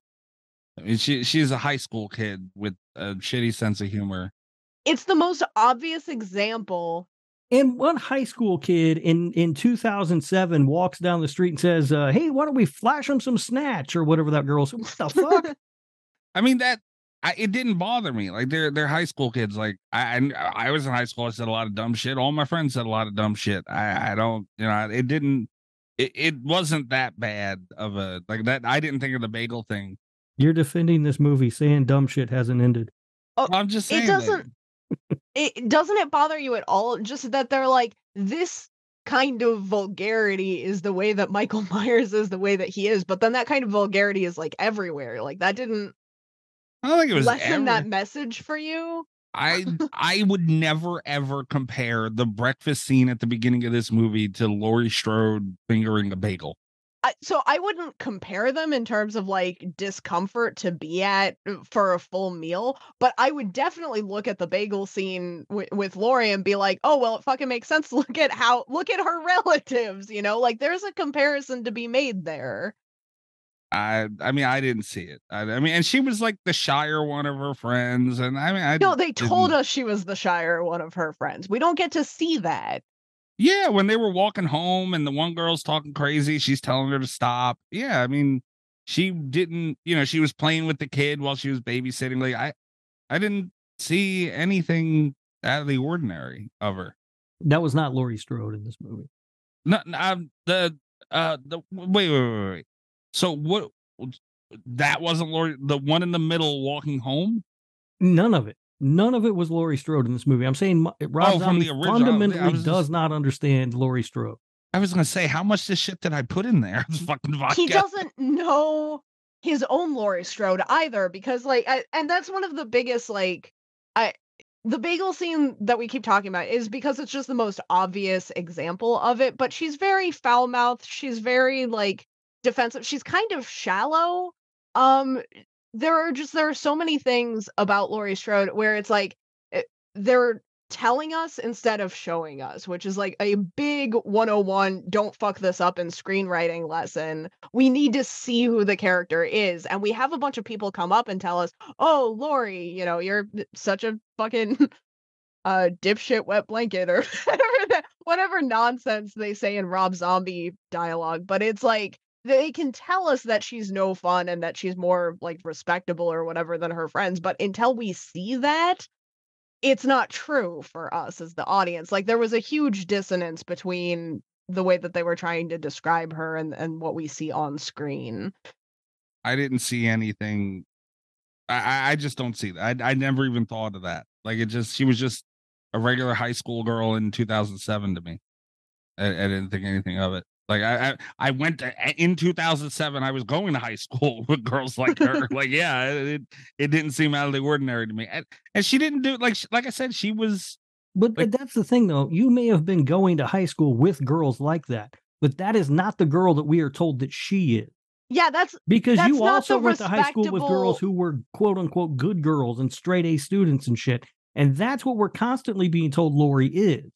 But what did she do throughout other than a bagel scene and a few curses? Like, what did she do? Like, she wasn't with a dude or anything, or like she didn't do anything. She was with her parents putting up uh, Halloween decorations. okay, but like I it's just I've it's frustrating because it is so easy to point to the bagel scene. The good girls that I knew that went to my school would never talk that way in front of their parents. Like slipping a you know dropping a few f bombs or whatever uh, in class or with your friends, especially like walking home into school. That's that's different. But like actively antagonizing your mother and also just like the crudeness of a molestation joke generally you know and and it's also it's a lack of sympathy for other people like she doesn't have that empathetic nature and, and you know it's not it's not the most egregious thing in the world to make an off-color joke i agree but there's nothing that she does that balances that out to show us that she's a good person and she's not like we can see that the kids are enjoying themselves you know with her it's not you know because she's like a fun cool babysitter or whatever but we never get to see her like she doesn't have that maternal instinct that we see Laurie Strode have in the original, you know, which balance which would balance out a lot of the damage. If we see her doing like better deeds throughout this, I, I think it would have helped. But just based off of what we see of her, she doesn't fit that archetype. Yeah, I mean, she's talking about that guy from the hardware store like he's Freddy Krueger or something. Yeah, yeah, stuff like that. Like she was, you know, Rob. timid and you stop. yeah, I, I just took from it like you know the scene of her sitting on the porch with her parents talking like that's a super fucking white thing to do. you know, like I don't know shit like that. Like I never seen it. It doesn't that didn't come off to me. But no, I, I'm not gonna say I I'm not gonna say she was uh the original Laurie Strode or any of the you know she was far from that. But that movie came out in 1978. This came out in 2007. You know, so yeah, she wasn't as uh bland, I guess the character's supposed to be. Laurie wasn't as bland in the original, by the way, as everybody always talks about her being. Well, I mean, you know what I mean, like a We see a- Laurie a smoking some pot. Yeah, yeah, but I'm saying like that goody, you know, whatever. Yeah, that's yeah, she was smoking pot in the Mhm. fucking. Yeah, I, I I don't know. I I just never seen that. I don't know. It's here's the thing is that like the original Laurie Strode, and they can be two different people and they can be adjusted to their era. But like in 78, Laurie Strode, as we see her on screen, I would trust with my children. 2007 Laurie Strode in her time, I'm in 2007. I do not trust her with my children. Like there's a there's a vibe difference that is substantial. To me, I, I think the best way to, to sort of describe it is it's almost like a maturity thing. Like Laurie in 1978 feels very mature for her age. Yes. This Laurie does not. No, she No. doesn't. No, she seems like a regular run of the mill. Or High even maybe a little bit younger, like a 12 year old. yeah, but we're constantly be she's constantly being talked about as if she is this on the ball mature person that we don't see. And that's the thing. If like, e- okay, so 2007, let's say, if, for the sake of argument, this is. I I also feel like Haddonfield was supposed to be kind of like a a more upstanding town anyway. But like, let's just say, for the sake of argument, this is what everyone is like in Haddonfield, 2007 era. Like they nailed it hundred percent. I'm fine that this is Laurie Strode. Like that doesn't bother me. Um, because that it's fine to let high school girls in movies be typical high school girls. My issue is that they keep telling us that she's not a typical high school girl, but then they show her being that. Like, if they had, if that had not been a part of her character, I- it wouldn't have bothered me, you know? There's one character in this movie that I really do like that what Rob Zombie did with him. I think that the Rob, uh, I, I think this uh, Dr. Loomis is Mhm. infinitely more interesting than the one that we get in John Carpenter's film. He's much I more love- involved. Yeah. This Dr. Loomis. Yeah, So much. and I also know that going into Halloween 2, he becomes much more interesting. Yeah. Um, but I, I think that even in this film, just looking at the 2007 film, I just think that I love the arc that he he sends Dr. Loomis on. I, the Yeah. character development I think is done is handled really well, and I, I just think it's it's really interesting what he did with the with the character. I absolutely agree. And the performance, I, it's you can't do like a side by side of these two performances because the arcs are very different already. But I do think that for the story that they're telling for Dr. Loomis, the performance is absolutely perfect. Yeah, well, yeah. I mean, it's it's Malcolm McDowell. Um, Best casting in the whole movie. yeah, yeah. Um, and he's I, I think he's terrific, and and I do really like the way that the, the, the character goes. I like where the character diverges from what we got in the original film, but I, I think it goes along. One, I think the path that the character takes is is realistic enough for me to go along on that journey with. Yeah. I- I just I, I find that what he did with Dr. Loomis to be really really interesting. The fact that he wrote a book and everything, and he's he gives up on Michael at one point. I mean, in the original movie, he does too, sort of, but he's he's always kind of there to keep an eye on Michael. And this Dr. Loomis sort of throws his hands up and says, "I'm done. I can't do this."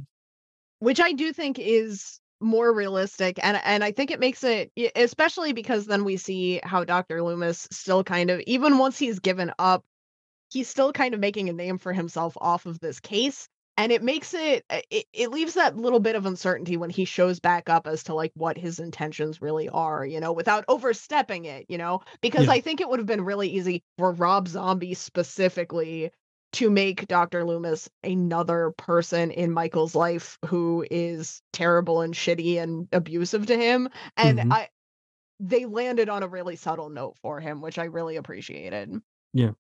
I think I think he does he does well. And I like the character that Danny Trejo plays too. danny trejo Yeah. is also really good in this Um yeah, the guy who's who's trying to, and every time I every time he would come on screen, I'd be like, Oh man, those tacos were so good. But uh yeah, I, I like that. I like that the character that he plays. And a lot of people didn't like this, but I love the fact that Michael kills him anyway. Yes, that is. Yeah. Uh, so I talked about how I think a, an interesting alternative to this would have been for Michael to like for us to root for him the whole time. I think one of the instances where it works really well is that transition where we see someone who is as close as Michael has to a friend just get caught in the crossfire immediately, you know, where it's like, okay, this is this is the evil, this is the whole blackness behind the eyes kind of Michael Myers that we've been expecting. Like Mhm. it, it was a good subversion of what we expected. Although um, it does beg a question: the people who swear that Stu is still alive and Scream, do they think that Danny Trejo's character is still alive in this movie too? yeah. Yeah. it- seriously. I assume. Yeah, And and think about this too. That's another part. uh, Danny Trejo was great. He always is. Man, Dee Wallace is a fucking goddess. Like, isn't she? Yes. Dee I Wallace is, is really good. She's a very small role in this movie. Yeah. Um, you know, and I I didn't really like seeing her get killed. Um, I mean, it was just one, it, It was just really unpleasant, but see Dee Wallace know. get killed. yeah, not not fun. But she did a great job. She always does. And I don't know what it might be. Her her level of comfort in a movie or as an actor is like it's just I don't know. She's just perfect. She's a perfect actress. Like it, she just seems so natural. Everything she does seems natural and always mm-hmm. does. Like she is just if if someone was if a if anyone who is interested in acting, look at Dee Wallace. Look, I, this entire cast, I have no complaints about the casting. I mean, I Yeah. think everybody's good. I Danielle Harris is it's is great. I like Sid Scout Haig. Taylor Com- Compton as an actress. I think she's really good. I unfortunately this is probably the thing she's most noted for, which is uh, unfortunate for her. I will say I don't know if it's the script. I did not like her performance. Um, Mhm. which is not to say I don't think she's uh, I'm sure she's a very talented actress. I can't actually think of anything else she's been in. She's been in a lot of nothing movies since this uh straight to streaming stuff. But I, I yeah, this was not I did not believe this character from her. Right. All right. Well, Brad Dourif, I, uh, d- and I'm drunk. Dourif is, is really good as Sheriff Yeah. Brackett. Yeah. I mean, there's there's a ton of talent in this cast, which makes this movie all the more frustrating because you have all this talent, and this is what you give them to do: just Yeah. swear at each other and be assholes. Great. I'm not mad at it, man. Bill Moseley was in this. Sid Haig was in it. Or or that's the other thing though. You got all this talent and you give them literally nothing to do, like Sid Haig. Like he just gets a cameo. Dee Wallace barely has a character in this movie. It's it's paper thin. She gives it something because she's so talented, but there's just not a lot there. And everybody else just gets the Rob Zombie treatment. Nah, I mean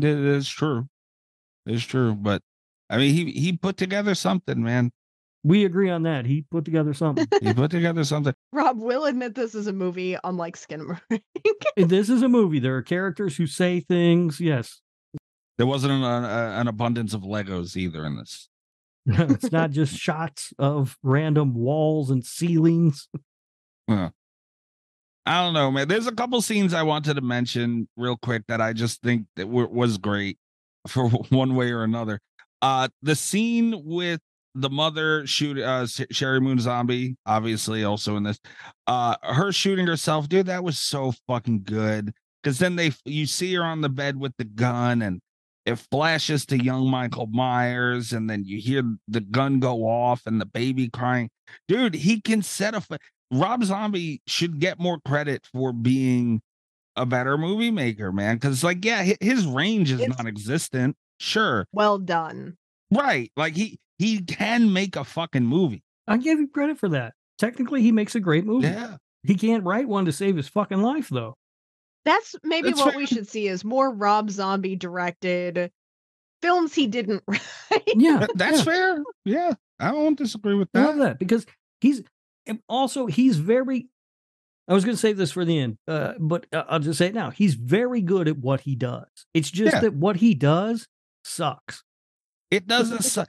It sucks when it's thrown everywhere, like in a movie like uh, Halloween, you know, sure. But dude, like Devil's Rejects, Sucks. House I hate that movie. no, you're wrong. Devil's Rejects is loved. Uh, But that uh, House of a Thousand Corpses, Terrible movie. I wouldn't want anyone else to write those movies. I wouldn't want anybody to write them, but somebody did, unfortunately. No, Th- th- those were like th- those were his, like those were his babies. Mhm. You know, something like Halloween, uh, you know, Salem's, uh, all, all that stuff. Like, yeah, that that could have used that definitely that he could have used help with that in those areas for sure. But you Yeah. know, it, it- I'm not saying it never works. It's just, you know, like you're not going to want to see a ton of movies like that. he does do something in his movies that I hate, but I do think is interesting. And that is that he probably more than anyone else who makes horror films finds a way to find sympathy for his villain, which is interesting.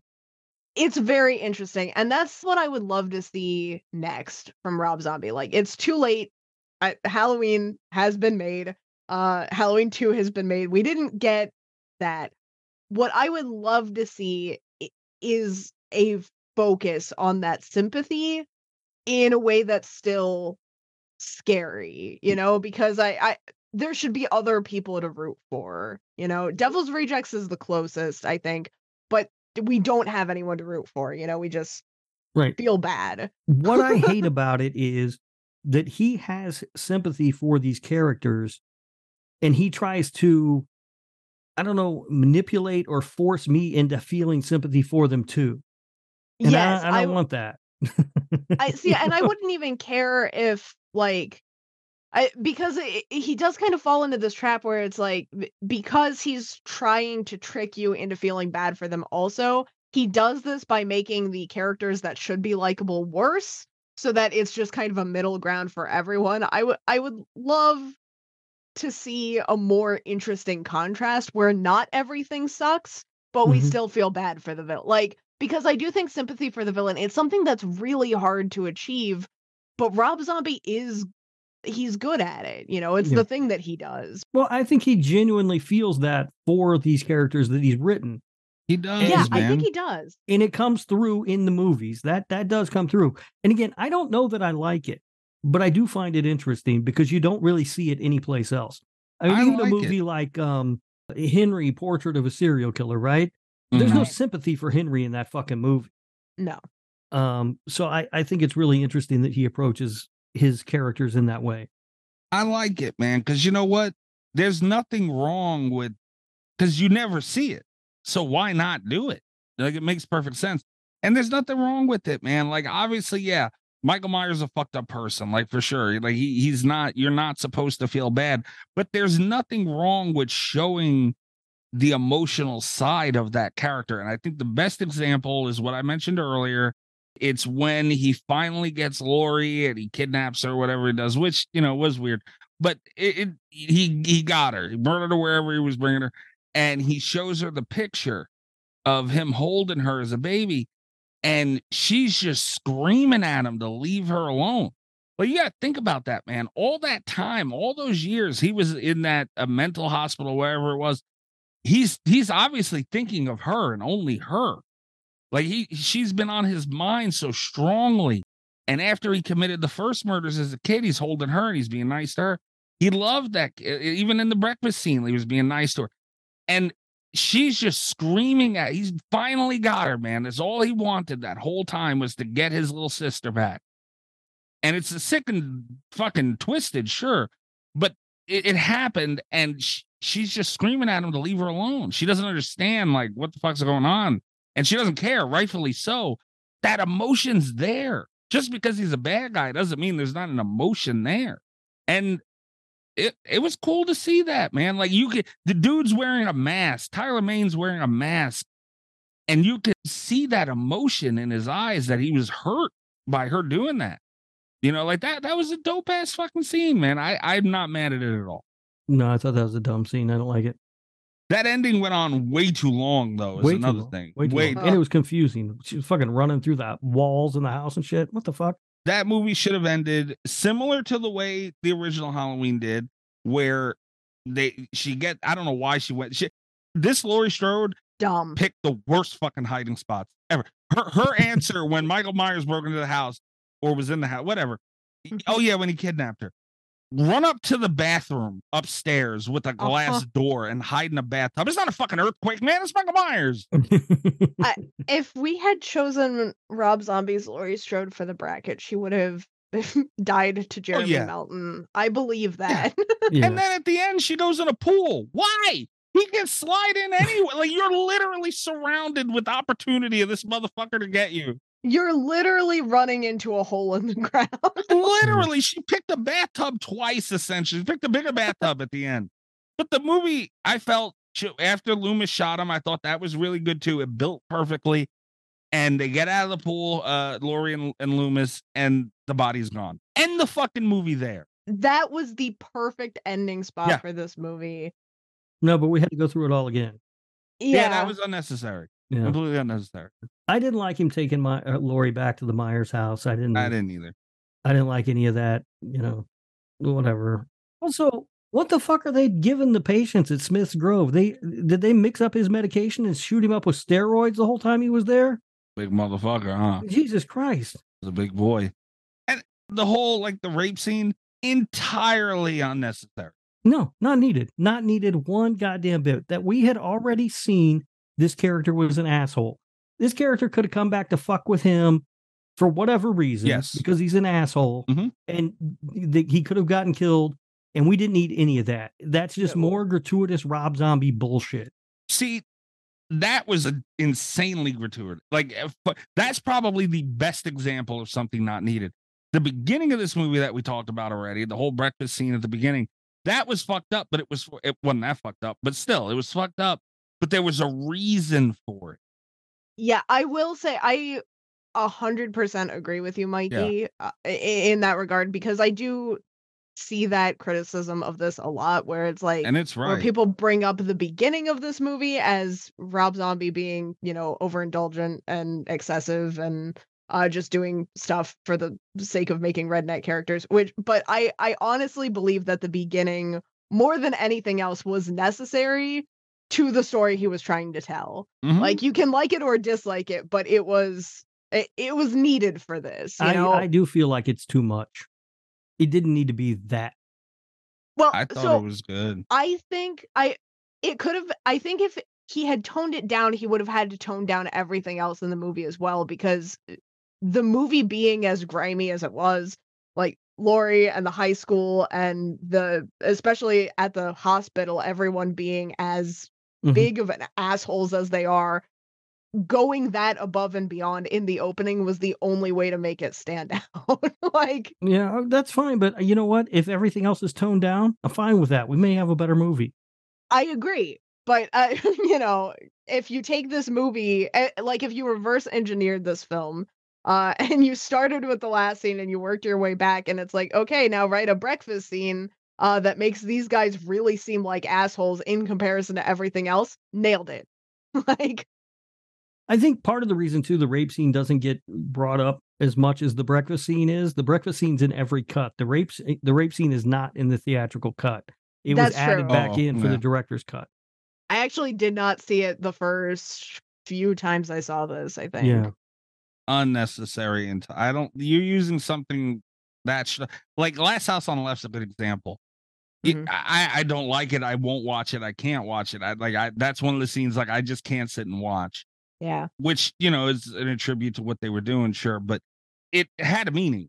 It, it served a purpose. This was just there, like Rob said. They, if you're gonna go and fuck with him, you could literally do it for nothing. They're they're on a night shift fucking with people. Right. The guy's just a fucking asshole. He could just show up drunk being a fucking asshole. Yes. Yeah.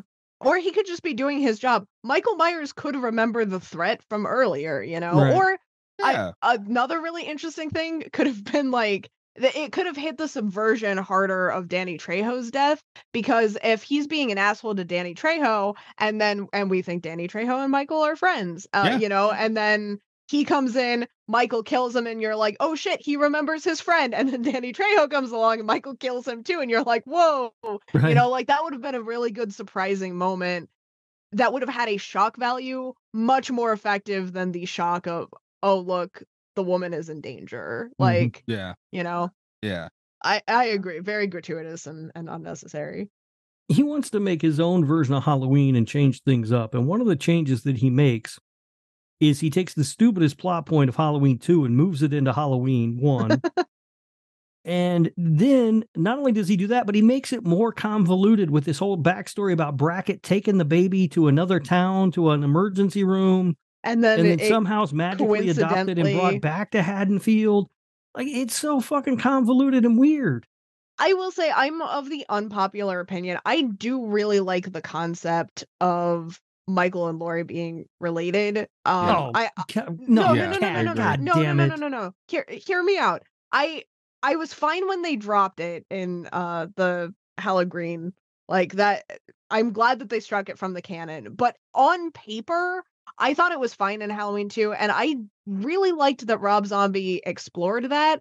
I do think he did it in a really dumb way because I, like, that familial co- connection gave Michael Myers something to be invested in. It confirmed that he was coming back for Laurie. I think it was really interesting, but it, you're it was convoluted as fuck. Like uh, man, and then they didn't do anything with the he had it set up to do the disparity of of upbringings, you know, whereas and he just he didn't because everyone's a redneck everywhere in Haddonfield. Yeah. So it doesn't matter. But I This movie on does that to people. I think it works. This movie does that to people. I'm drinking fucking Mountain Dew and tequila right now. yeah. Uh, that well, the one last scene I wanted to bring up was uh the scene where Michael Myers snaps in the as a kid in the mental hospital. Great, man. Like the sirens going off, you see everybody screaming at him. He, and all you hear is the siren, but you can't hear and and that was genius. Like he he he he made a great movie. Whether you like what he did, okay, we escalated there because I thought we were all I I thought Mikey, I thought you and I were on the same page about this being a fine movie to watch. Uh, and then Rob was being a little bit harsh to it. A- great movie might be a stretch.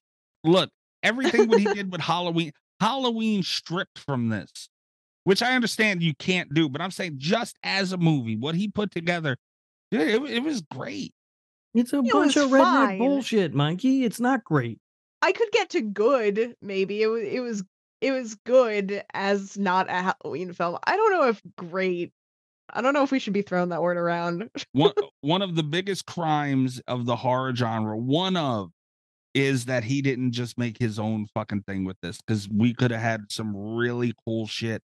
Still to this day, maybe probably. A whole other franchise I would want nothing to do with. Well, you don't want nothing to do with Terrifier. I would watch either, the man. hell out of this before I sat down for another Conjuring movie. That's what I'm saying. Like eh, for it, it's not. It's nothing like anything else. But what about Insidious Cat? Ugh. Uh, neck and neck. I would watch Rob Zombie's Halloween franchise. Like, if they were still making these today, I would probably go to that before I went to Insidious because all the Insidious movies really bleed together for me. I don't even know how many I've seen. Mhm. Uh, Rob I had- Zombie's had Halloween similar 2 problem.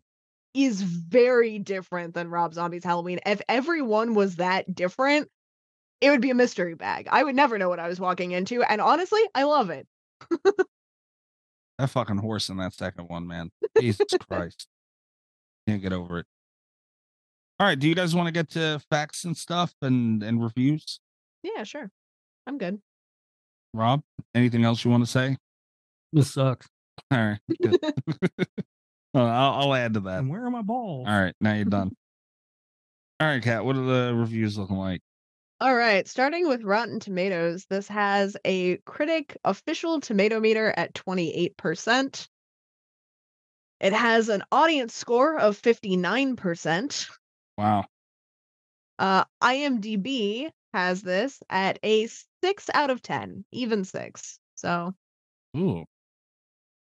Um the I this is one I had a lot of options for reviews. Um I'm going to start with one I, you guys can guess the score for this if you want, but I'm I really pulled this one for a candy bar. We haven't had a candy bar in a while. So uh and I think it's not going to be uh, too difficult to get one here. This one opens quite well. Dot dot. I don't know what that means. Uh, reading the other views, it really makes me realize how many posers exist in the sad little world of ours. As a hold on, sorry, I might be a little bit too drunk to be reading this. As I begin with this pixelated comment slash review, please give us a moment of silence to mourn the loss of intelligence in this world. If you are indeed a true fan, uh, uh, if you are indeed a true Halloween or even Friday the 13th fan, you may enjoy this film. It goes beyond regular slashing and screaming and blood and guts everywhere. It goes beyond stupidity.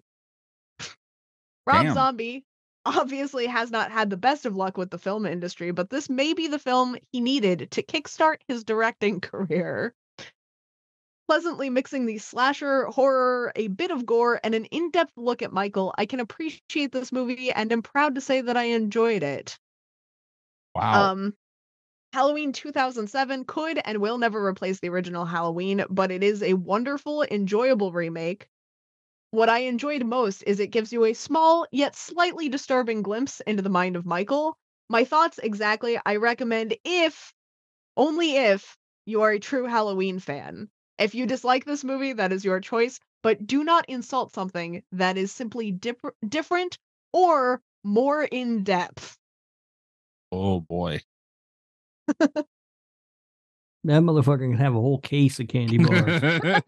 well, I'll load them up one by one for him. well, look, he's not necessarily wrong. I I'm knew not you were going to say that. It's true.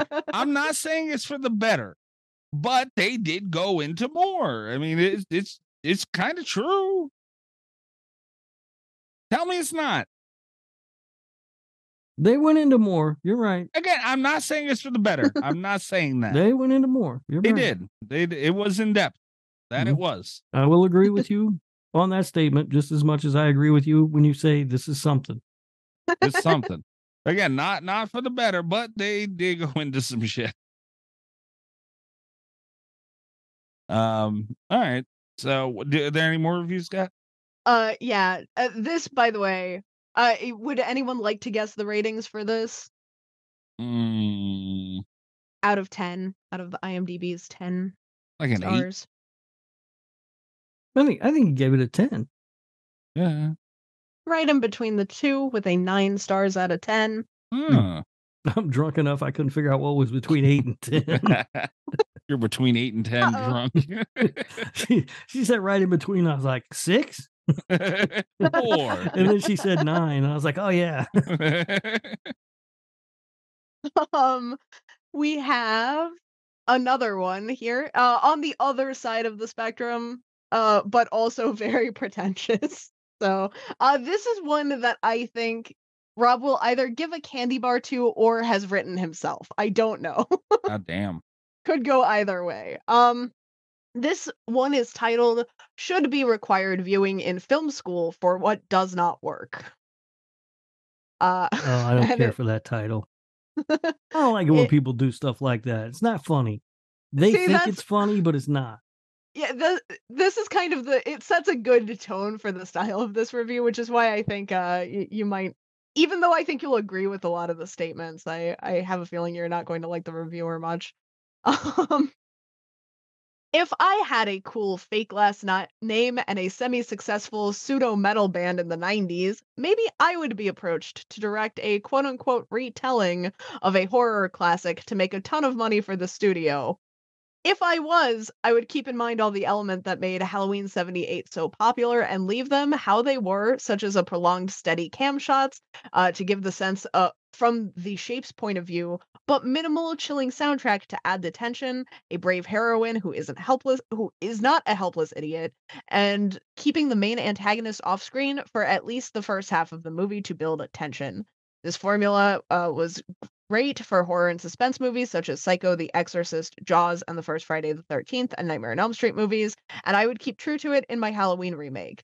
The only things I would fix in my retelling would be little things that my larger budget would certainly allow. I would make the sets of Haddonfield, mm. Illinois in October look less like Southern California in April. My actresses portraying teenagers would not be in their late 20s or early 30s, and I would eliminate plot holes like the plot of um in the plot like the opening scene of Michael's sister making out with her boyfriend upstairs for only 40 seconds before he leaves and the sheriff responding to a break-in at the hardware store during normal business hours. Uh, I would also pick a year that my remake was supposed to take place and stick to it. I would not confuse the audience by having people of the retro fashions and hairstyles driving pristine cars from the 60s and 70s and the kids on Stingray bikes that haven't been seen in 25 years, but at the same time, modern police cars and cell phones.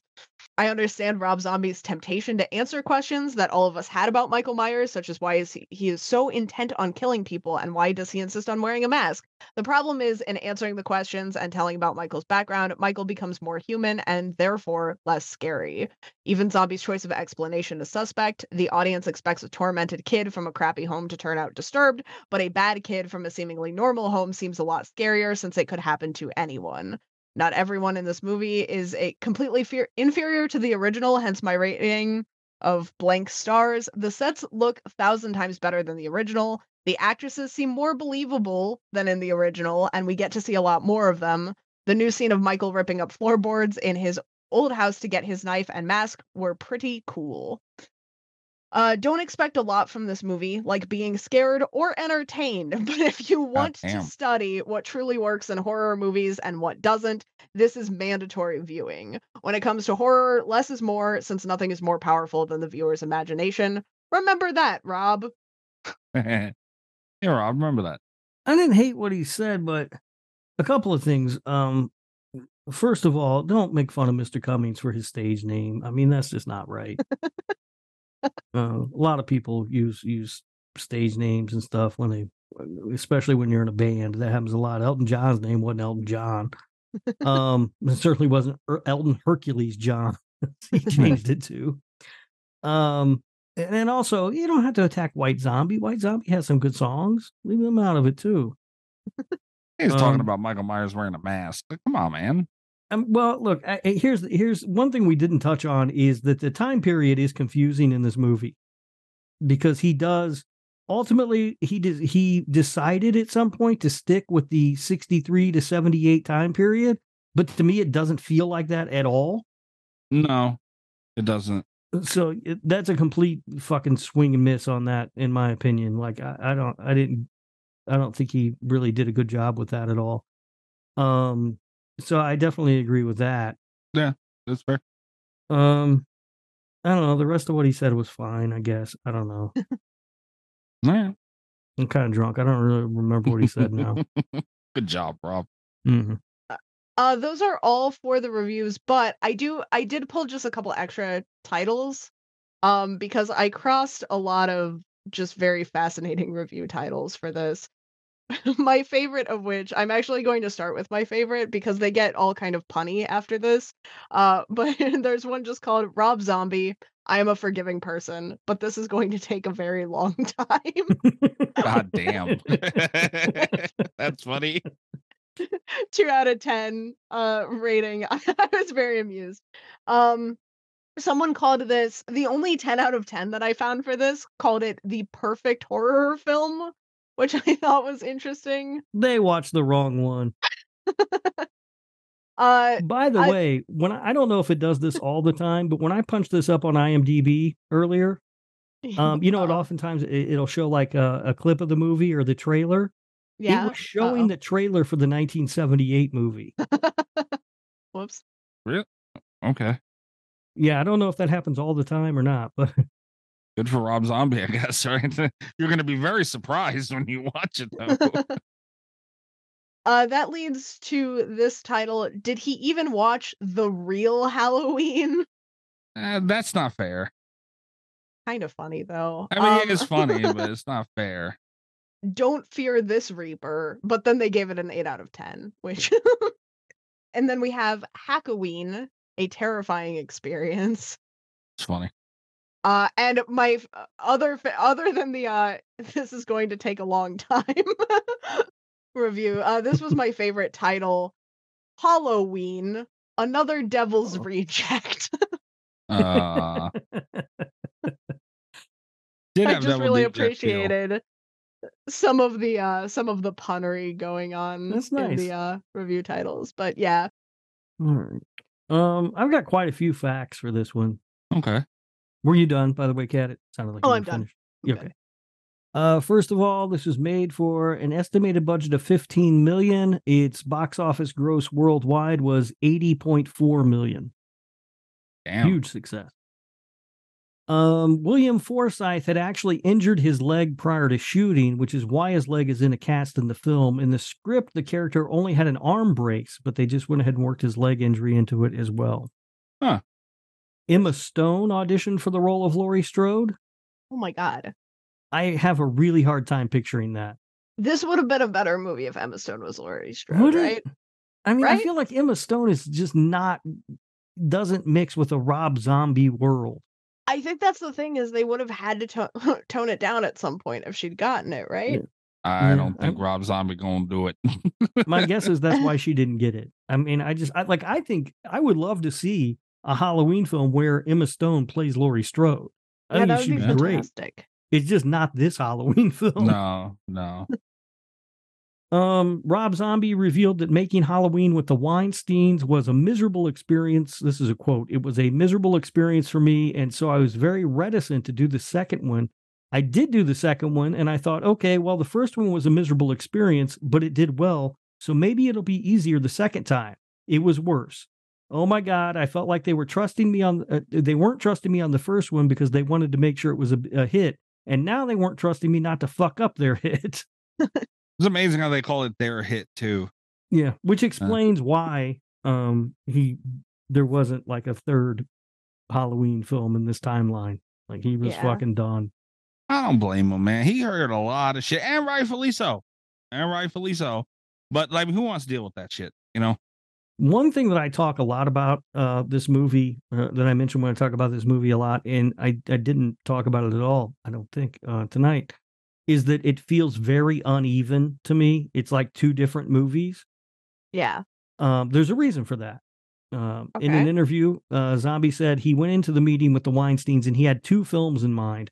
One, the first one was just going to be Michael Myers in his childhood, and then the second one was going to be a remake of the 78 film. But they shot that idea down and forced him to combine the two. That's stupid. Yeah. So that's why it feels really, really disjointed. I'm not mad at it because I mean, uh, could you imagine if he made a Michael Myers movie and you didn't even get to see Michael? I mean, you see Michael Myers as a kid. Nobody wants that. He would have heard a lot of shit for that. It's the same thing with the the Friday remake. Like they had to they had to run through the first three films because you Yeah. can't have a Friday the Thirteenth remake and not have Jason in a hockey mask. A studio won't want it. Yeah, You know, like it makes sense. The marketing's going to be all fucked up and everything. Yeah. Oh yeah. Oh yeah. yeah. Um, I found this extremely interesting because as I was watching the film this time, and I'd never noticed it before, I kept looking at this actor and going, "Who the fuck is this guy?" And then I finally found out who it was, and I couldn't believe it. The actor who sells the gun to Malcolm McDowell's character uh, Uh-huh. in the gun shop is the uh, Monkees drummer and singer Mickey Dolenz. Really? Yeah. And I could not place the guy, and it was driving me crazy. It's only a one like quick scene. But I was like, who is that? I know that fucking guy, and I could not place him. And then I read that, and I was like, oh, of course. How did that happen? I don't know. Rob Zombie. Oh, um, That was a hilarious scene too, by the way. Rob Zombie originally wanted Danielle Harris to play Laurie Strode and Sheri Moon Zombie to play Linda. oh my god, no. Yeah, that would have been a bad idea. Um, this one I don't. This is one of those things that I don't know whether I actually believe it or not. But apparently, Malcolm McDowell claims he's never seen the original Halloween. I've read that before. I again, I don't know if it's true, but it It is. just, I don't know. It reeks of those people like, oh, I've never seen that. You know what I mean? Like, what? And if you haven't, Malcolm McDowell, what the fuck are you doing, man? Yeah, seriously. that. That's not a win. You don't brag Yeah. about that. Um, Danielle Panabaker auditioned for the role of Laurie Strode. and Scout Taylor Tom- uh, St- Scout Taylor Compton was cast instead. Two years later, Panabaker was cast as the female lead in the Friday the 13th remake, and Compton had auditioned for that role, but she lost out. Um, Probably because they saw her work in Halloween. God damn. Uh, this one's I don't think I'm not exactly sure what to make of this. Um, and it's not really about the movie, but I thought it was kind of an interesting story. Uh, Danielle Harris uh, apparently went to a uh, a premiere after party or an after premiere party, I guess, for Halloween Ends, and she saw Jamie Lee Curtis. So she went over to introduce herself and thought that they would, uh, you know, maybe bond over being veteran actors in the Halloween franchise. And apparently, Jamie Lee Curtis brushed her off and said, I've never seen those movies and I don't know who you are. Oh my, Oh my, my god. god, savage! Why though, man? Not Jamie Lee fucking Curtis. beast, man. Because she's Jamie Lee Curtis. Fuck it. You know, she can do Yeah. what she wants. She can do that, but fuck for what? Damn. wow. All right. Um, although this is uh, this film is a remake, Rob Zombie has uh, said before that he personally does not like horror remakes. I think that shows. they um they considered John Hurt for the role of uh, Dr. Loomis in this film. Eh, Maybe not a bad choice. different. Uh, this movie is said to have been the inspiration for 17 year old Jacob Evans of Texas to kill his mother and sister in October of 2012. In his written confession, he claimed to have watched the movie three times the week of the murders. And he also wrote, After I watched the movie, I put it back in the case and threw it in the trash can so that people wouldn't think that it influenced me in any way. Oh, Eh, I hate when stuff like that comes out, man. You can't blame media. No, no, no. I never, I never blame the movie or anything Yeah. um, ever. But I also always, I do kind of always kind of find it, kind of find it interesting. You know, Yeah, it is. It is. it's the whole basis for Scream. Yeah, like I mean, if people, if, if all it takes is a movie for somebody to do that, they're probably eventually going to do it. They'll, they'll find a reason eventually. Right. Yeah, like come on. Uh, Kristina Klebe, who plays Linda, took her father to the premiere of the film. She Oh. said it didn't bother her that her dad would see her completely naked in it because he's from Germany and nudity isn't a big deal for European. Mhm. Still seems like an odd choice to me. Did we get a follow up story about that where it was like, anyway, I was disowned by my father, and now Like- I know. I feel like, yeah, I feel like it's still a weird choice, right? Yeah. Um, Yeah. She also said that she was a big fan of Brad Dourif's, and uh, she was starstruck when she finally met him. And they they both love to write poetry, so they spent a lot of time talking about that in between scenes. oh, That's awesome. Yeah. Uh, Danny Trejo's death scene was cut from a work print because the studio complained about it. Uh, Rob Zombie had to fight with them. He, he said it was important to show how brutal and, and uncompassionate that Michael Myers was. And so uh, he finally won and he was able to put the scene back into the film. But they almost cut it. Huh. Which I think would have been a shame because I think that's one of the strong points of the movie. Yeah. I do think it's a good scene, and I'm glad that it's back in. I do kind of wonder why they thought that's where the line was. Right. I don't know. Who knows? I mean, it, when he says the studio, you're talking about dimension. So you're dealing with the Weinsteins. They're fucking idiots. Wha- Yeah. Agreed. Okay. Um, a stunt woman was seriously injured in the balcony fall sequence at the end of the film. And Rob Zombie says that's why the film suddenly cuts to black. And so you don't see the actual landing. Ah, I'd be mad. I mean, I fucking fell and hurt myself for nothing. Use that goddamn thing. Some directors don't want to use that kind of stuff. Other people, like, you know, um, the uh, Exorcist director, whose name escapes me. Why is that? Freaking. Yeah, William Friedkin. He, he gun. would love to put that shit in the movie. Yeah, I would. Shit. Yeah. I'd be mad if I did it and got hurt and you didn't use it. I'd be like, well, if I got hurt for nothing. right. That's the thing. If I were a stunt woman, I'd be like, if I ever die filming something, you better fucking use Better this fucking- footage. That's my last request. I will haunt you, Fox. It's going in the movie. Yeah, and die for nothing, man. Put it in there. Might as well now. Yeah. Um, just a couple of more. Deborah Myers is the only person to die in the film that's not killed by Michael Myers.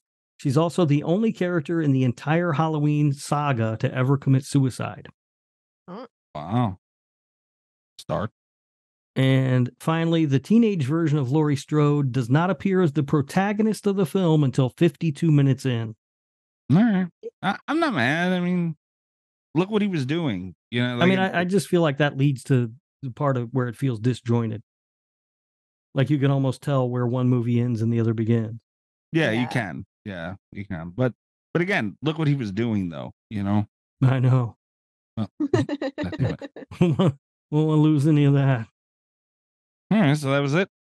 That's it. Okay, so let's Portnoy this some bitch and get on out of here. Uh, this should be interesting. uh, does anyone want to go first? I can go first. Whatever you want to do, Mikey. It's your I'll go birthday. first. Yeah. Okay. All right. uh boy.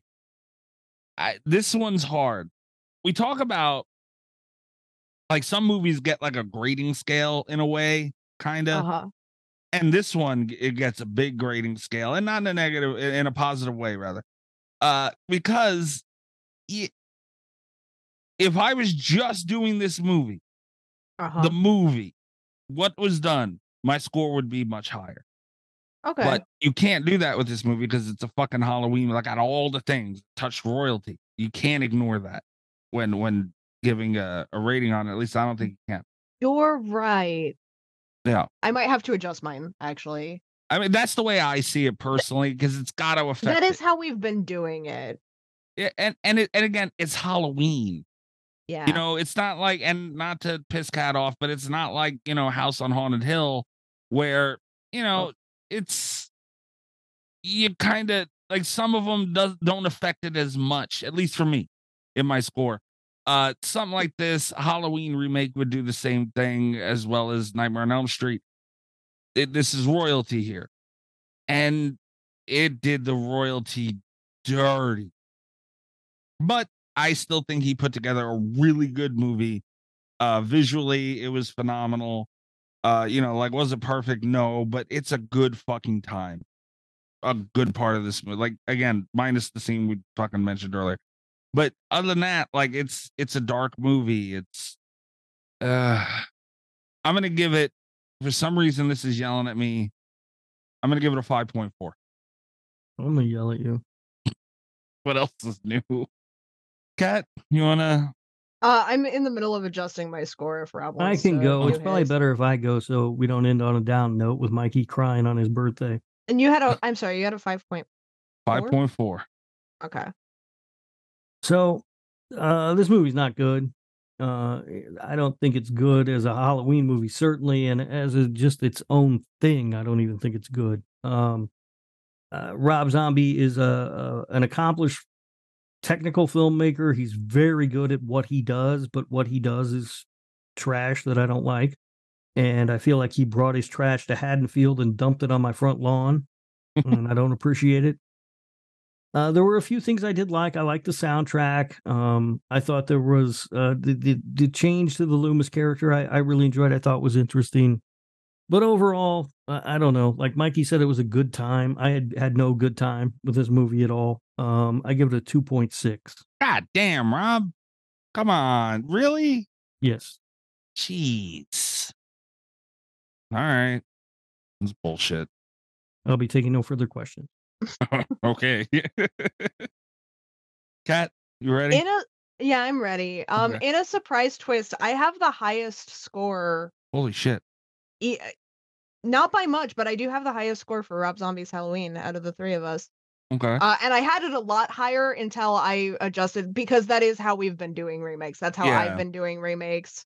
I've also been comparing them to the original, but I when I gave my Portnoy, I was just kind of like I gave it directly at the end of the movie. I was basing it off of like what we had. right. Um a- a- and I took notes also into like my other Halloween films without adjusting for like this is a remake. They fucked it up. Uh I ended Yeah. up subtracting uh points for that. Mm-hmm. Not points plural, but like over a full point for that. Um and uh that leaves me at a 5.5. Okay. That's fair. You might want to remath on that, cat. I don't think you did the subtractions. I am right. a little bit drunk, but I we're gonna find out tomorrow. I had a 4.2 originally and ended up bumping it up accidentally. Uh no, but I I had it at a um I actually had it at a 6.9 uh, just so this is gonna make Mikey mad. Uh but just above my H2O score because. I, I ranked it Six point nine. I had it just above uh H2O. Did you you just did that for the joke? No, I did it because I had I did it because I had uh H2 at like the 6.8, I believe, was my Portnoy. I so I, I went just a little bit higher for Rob Zombie's Halloween. But yeah, considering it's a remake, I, I don't feel good putting it because when you compare it to the original, they I Mikey said it, they did it dirty. They did. they did. They did. Honestly, I like it as its own movie. It's I like it. It's good. yeah. It's not great, but it is good. Well, again, I can see that. I can see it. Uh, I'm not mad at that uh, that opinion on it. But yeah, I mean, honestly, if I was taking no points away for it doing the original as dirty as it did, I mean, th- this is a, it might be in the in the low eights. Honestly, Get the fuck out of here. I'm dead ass serious, man. It's a fucking Point hell. nine movie, if you look at it as not a Halloween movie. They gave you crazy kills, a brutal killer, and I didn't think the kills were that crazy. Uh, there were a couple repetitive ones too. That kind of annoyed me a little bit. Where, but you know, it was. I I did I didn't think that I thought it was it was a good horror movie. It was a really good horror movie. Was it though? I think so. If I was looking at this as not a Halloween remake, I still wouldn't help? give it over a four. Over Wow. a four. No, no, no. It would be like a three point three or something. No, you ha- this, this is eh, no. It's not good. It is though. It has terrible characters. The dialogue is shit. Everything's covered in a thin layer of grime and disgustingness. There's nothing good here. You're a son of a bitch. I didn't even care the outcome of this thing, but you you still pissed me off. You're a son of a bitch. Damn you. I I I I don't. Again, I guess it's not your movie. You picked a movie you knew I wouldn't like, and now you're mad because I don't like it. Get the fuck no, out of here. I'm not mad. You don't Would you like think it. it was going to be a Mikey's birthday miracle? Get the fuck out of here. That would be nice, though. Wouldn't it? Oh, that's what we should have done. We should have had the AI write a thing called Mikey's Birthday Miracle to see who gets killed. Pretty funny. But yeah, ah, damn you, Rob. I don't know, man. I again, I can, I I don't need too much to like. It, it's a horror movie, man. There there is nothing wrong, a la Terrifier, with a horror movie just giving you some fucking crazy kills, man, and and having a good time with it. No, but a lot of people do that and still make a good movie with a good story and interesting characters. Right, but that's not what the, you're not getting that here. They're fresh out of all that. I know that's why I'm saying it's not a good movie. I know exactly what I don't get here. Trust me. Son of a bitch. All right. Rob, I, I feel like I because now again we have uh looking at the schedule uh, again. Next weekend's Patreon pick. Weekend after that's Rob's gonna be out, but the week after that, we're it's gonna be Rob's birthday pick. And I feel that being said, I feel like um I could have done worse, and I don't I don't think you should be that mad at me. I haven't made a decision yet. I told you I've thought about it. I'm down to a, a few movies here. I've got a uh, a fuck Mikey movie. Oh, I've got a movie I think I think we'll all like, and then I have a nuclear option that we're all gonna hate, but I think is really funny. I strongly believe that the fuck Mikey option should be Halloween 2. I just think uh, Rob Zombie's Halloween 2 specifically. I mean, that's not completely out of the range. See, the whole thing really got thrown off when I discovered that Kiss Meets Phantom of the Park 2 is not a movie, but a comic book series. I was Ah. very disappointed. thank God. man. I'm just happy it exists. Unless you guys want to do a comic book series. No, we already did a cartoon. We can't have too many. I told you guys, I got shit for that. We get to two. We're gonna have a comic book. What the hell? No. Oh, the other thing that we could do also, and I told you guys this, I will be out on what it- we would be recording Uh-huh. on my actual birthday. I could just pick a movie for you guys to watch. Yeah, you can kiss my ass too. Absolutely not. Because that'll be the nuclear pick, and you're out of town when the nuke goes off. No, no. Uh, but all right. So that's what we got coming up. Uh, we don't know what we're gonna be doing for the Rob absent week yet. Uh, you're racking up a lot of absences, man. Look at I you. know, I know. I'm not proud of it, but it's my new reality. You know, and the worst part is that uh, we also have to account for uh We owe Mikey a paranormal activity movie, Oh, which now is going to have to be postponed. Yeah, uh, as long as it's coming, I'm fine with waiting. It It, it don't is. matter. It don't bother me I- to wait. Uh, We had talked about doing it instead of Rob's birthday pick, but then you decided you wanted Rob not to have to miss out on paranormal activity too. Well, so hold on now. I, I don't want it. No, for there to be no confusion. I would be perfectly fine with Rob and not having to hear Rob bullshit me through fucking paranormal activity too. Our listeners, unfortunately, enjoy what Rob Ah, does. Yeah, okay. that- yeah. It's not me. I would be more than happy to not have Rob shit on my paranormal activity parade again. I am see. indeed the one that's I'm the straw that stirs this drink, you know. Hmm. are you learning some new phrases in the South? I don't, I don't know where the fuck that came from. Yeah, that, I don't know either. It's a fucking weird one. I think I found it at the bottom of this hillbilly margarita over here. I'm really curious to know what the nuclear option is. I'm scared, but I want to know so bad. Yeah. All right, right. So you'll tell us all of them after, I'm sure, right? Yeah, and I'm, right. I, I, I think I'll might find out probably be hard way. ready to announce the pick uh, to announce the pick next week, maybe Okay. because I'm not going to be here the following week. Although I could include it in my statement that I'll probably make. oh, wait, wait, no, you don't need to do another one of those stupid statement things now. Don't. All all right, I'm telling you ahead of time now. Don't do a statement. All right, no Rob, statement next absolutely week. do a statement. People will. not, not, not next week, the following week. Don't, don't be sneaky. Fucking We'll put see. it in my statement. You already got one ready. I don't even know what movie you're going to be watching yet. Yeah, that was my problem. I didn't announce it last week because I didn't know. It snuck up Yeah. on me, man. I know I, I'm down to these these three, and then Cat threw this fourth into the mix. Yeah. But I kind of feel like I can't pick that one because it's Cat's idea. I just Uh. think that would be so funny to like immediately choose the sequel to Mikey's own movie that he picked yeah, I mean it is a good and idea, watch but the instant regret. Oh, there won't be any regret. I know. I and again, this bit me in the ass with Velocipastor, but it it because I went in saying, uh, it's not gonna be as bad as Kiss Me Spend with Park. I, I mean, Rob, if you could do that again, I would absolutely hate it. But part of me would just be like, bravo. Like if you could do that twice, dude, it was really tough finding Kiss Meets the Fan Phantom Park. Remember, we had to watch that on Facebook. we did have to watch on Facebook. I mean, All right. Uh patreon.com forward slash slash radio. Please go check that out. You're starting as low as three dollars a month. Get next show every week. You get Patreon content. Uh uh you get uh Easter egg content every week. mhm. and our patrons are just the best people. They they are. They are. Weird to hear you say. But what about the other ones, Rob, that aren't patron? Cheap bastards. Oh. uh, So it's Uh. just being nice to the patrons. Yeah. They're essentially the people that make up the cast of a Rob Zombie movie. oh Jesus. Oh man. Uh I, I completely forgot what I was about to say. Th- this drink was strong. Uh, sla- sl- uh slasher radio on Twitter. Make sure you follow us. Uh, you'll figure out all the movies that we're doing ahead of time so you can get your watches in. And uh, anything that happens last minute, you can uh, be sure to find that there. I'm at Mikey's Dead. You can also check out Cult FM. You can check that out on Twitter as well, Cult FM Pod. Give us a follow, por favor. That is the other show that I do with Aly, which is uh where's my button? Loma's huge clown penis. Huge clown penis.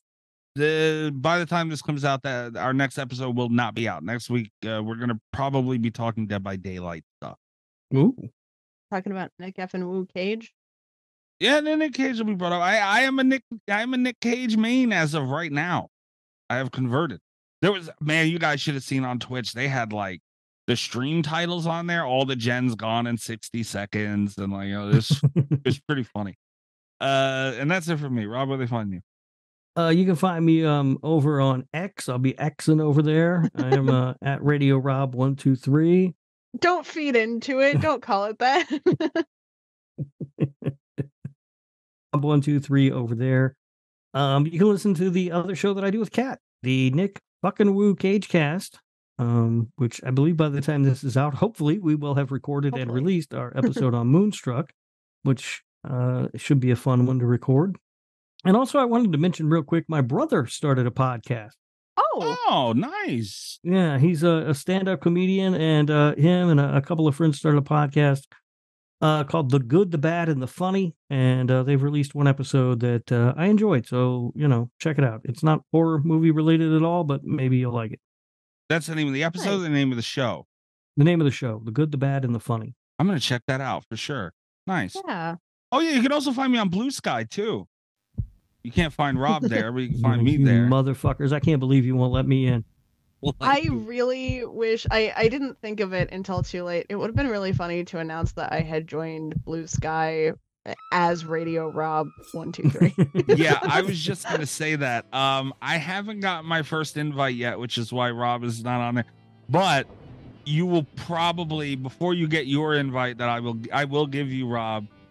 I'm gonna let you know ahead of time now. You can also find me on Blue Sky as Radio Rob one two three. you motherfucker! And it's not funny. Did you really think I wasn't gonna do that? Come on.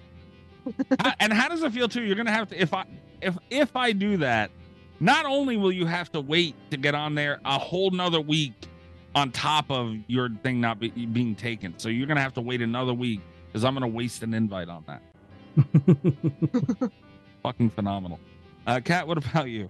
Uh, you can find me on uh, Blue Sky as Cat Voleur. You can find me on Twitter uh, until it dies as uh, cat underscore Voleur. You can find me on Instagram, I guess, um, Cat Voleur.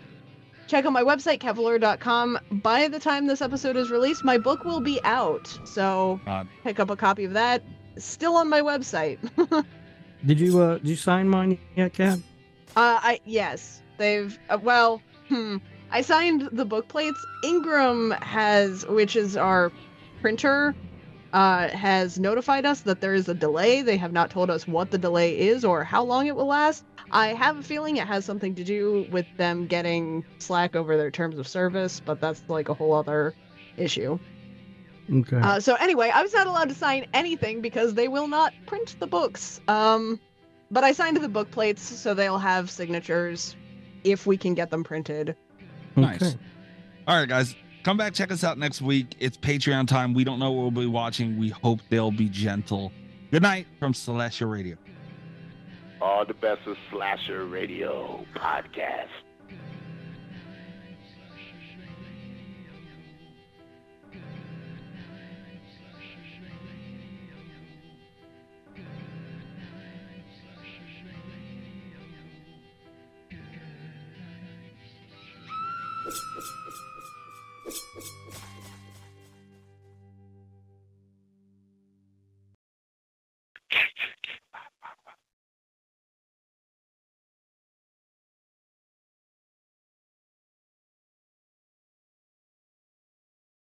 BetMGM has an unreal deal for sports fans in Virginia. Turn $5 into $150 instantly when you place your first wager at BetMGM. Simply download the BetMGM app and sign up using code Champion150. Then, place a $5 wager on any sport. You'll receive $150 in bonus bets, regardless of your wager's outcome. And if you think the fun stops there, the King of Sportsbooks has plenty of surprises in store. Check out daily promotions, same game parlays, live bets, and so much more. Download the app in Virginia today and get $150 in bonus bets instantly from your first wager only at BetMGM. BetMGM and GameSense remind you to play responsibly. See BetMGM.com for terms. 21 plus only, Virginia only. New customer offer, subject to eligibility requirements. Rewards are non withdrawable bonus bets that expire in seven days. Please gamble responsibly. Gambling problem? Call 1 800 Gambler. Promotional offer not available in Washington, D.C.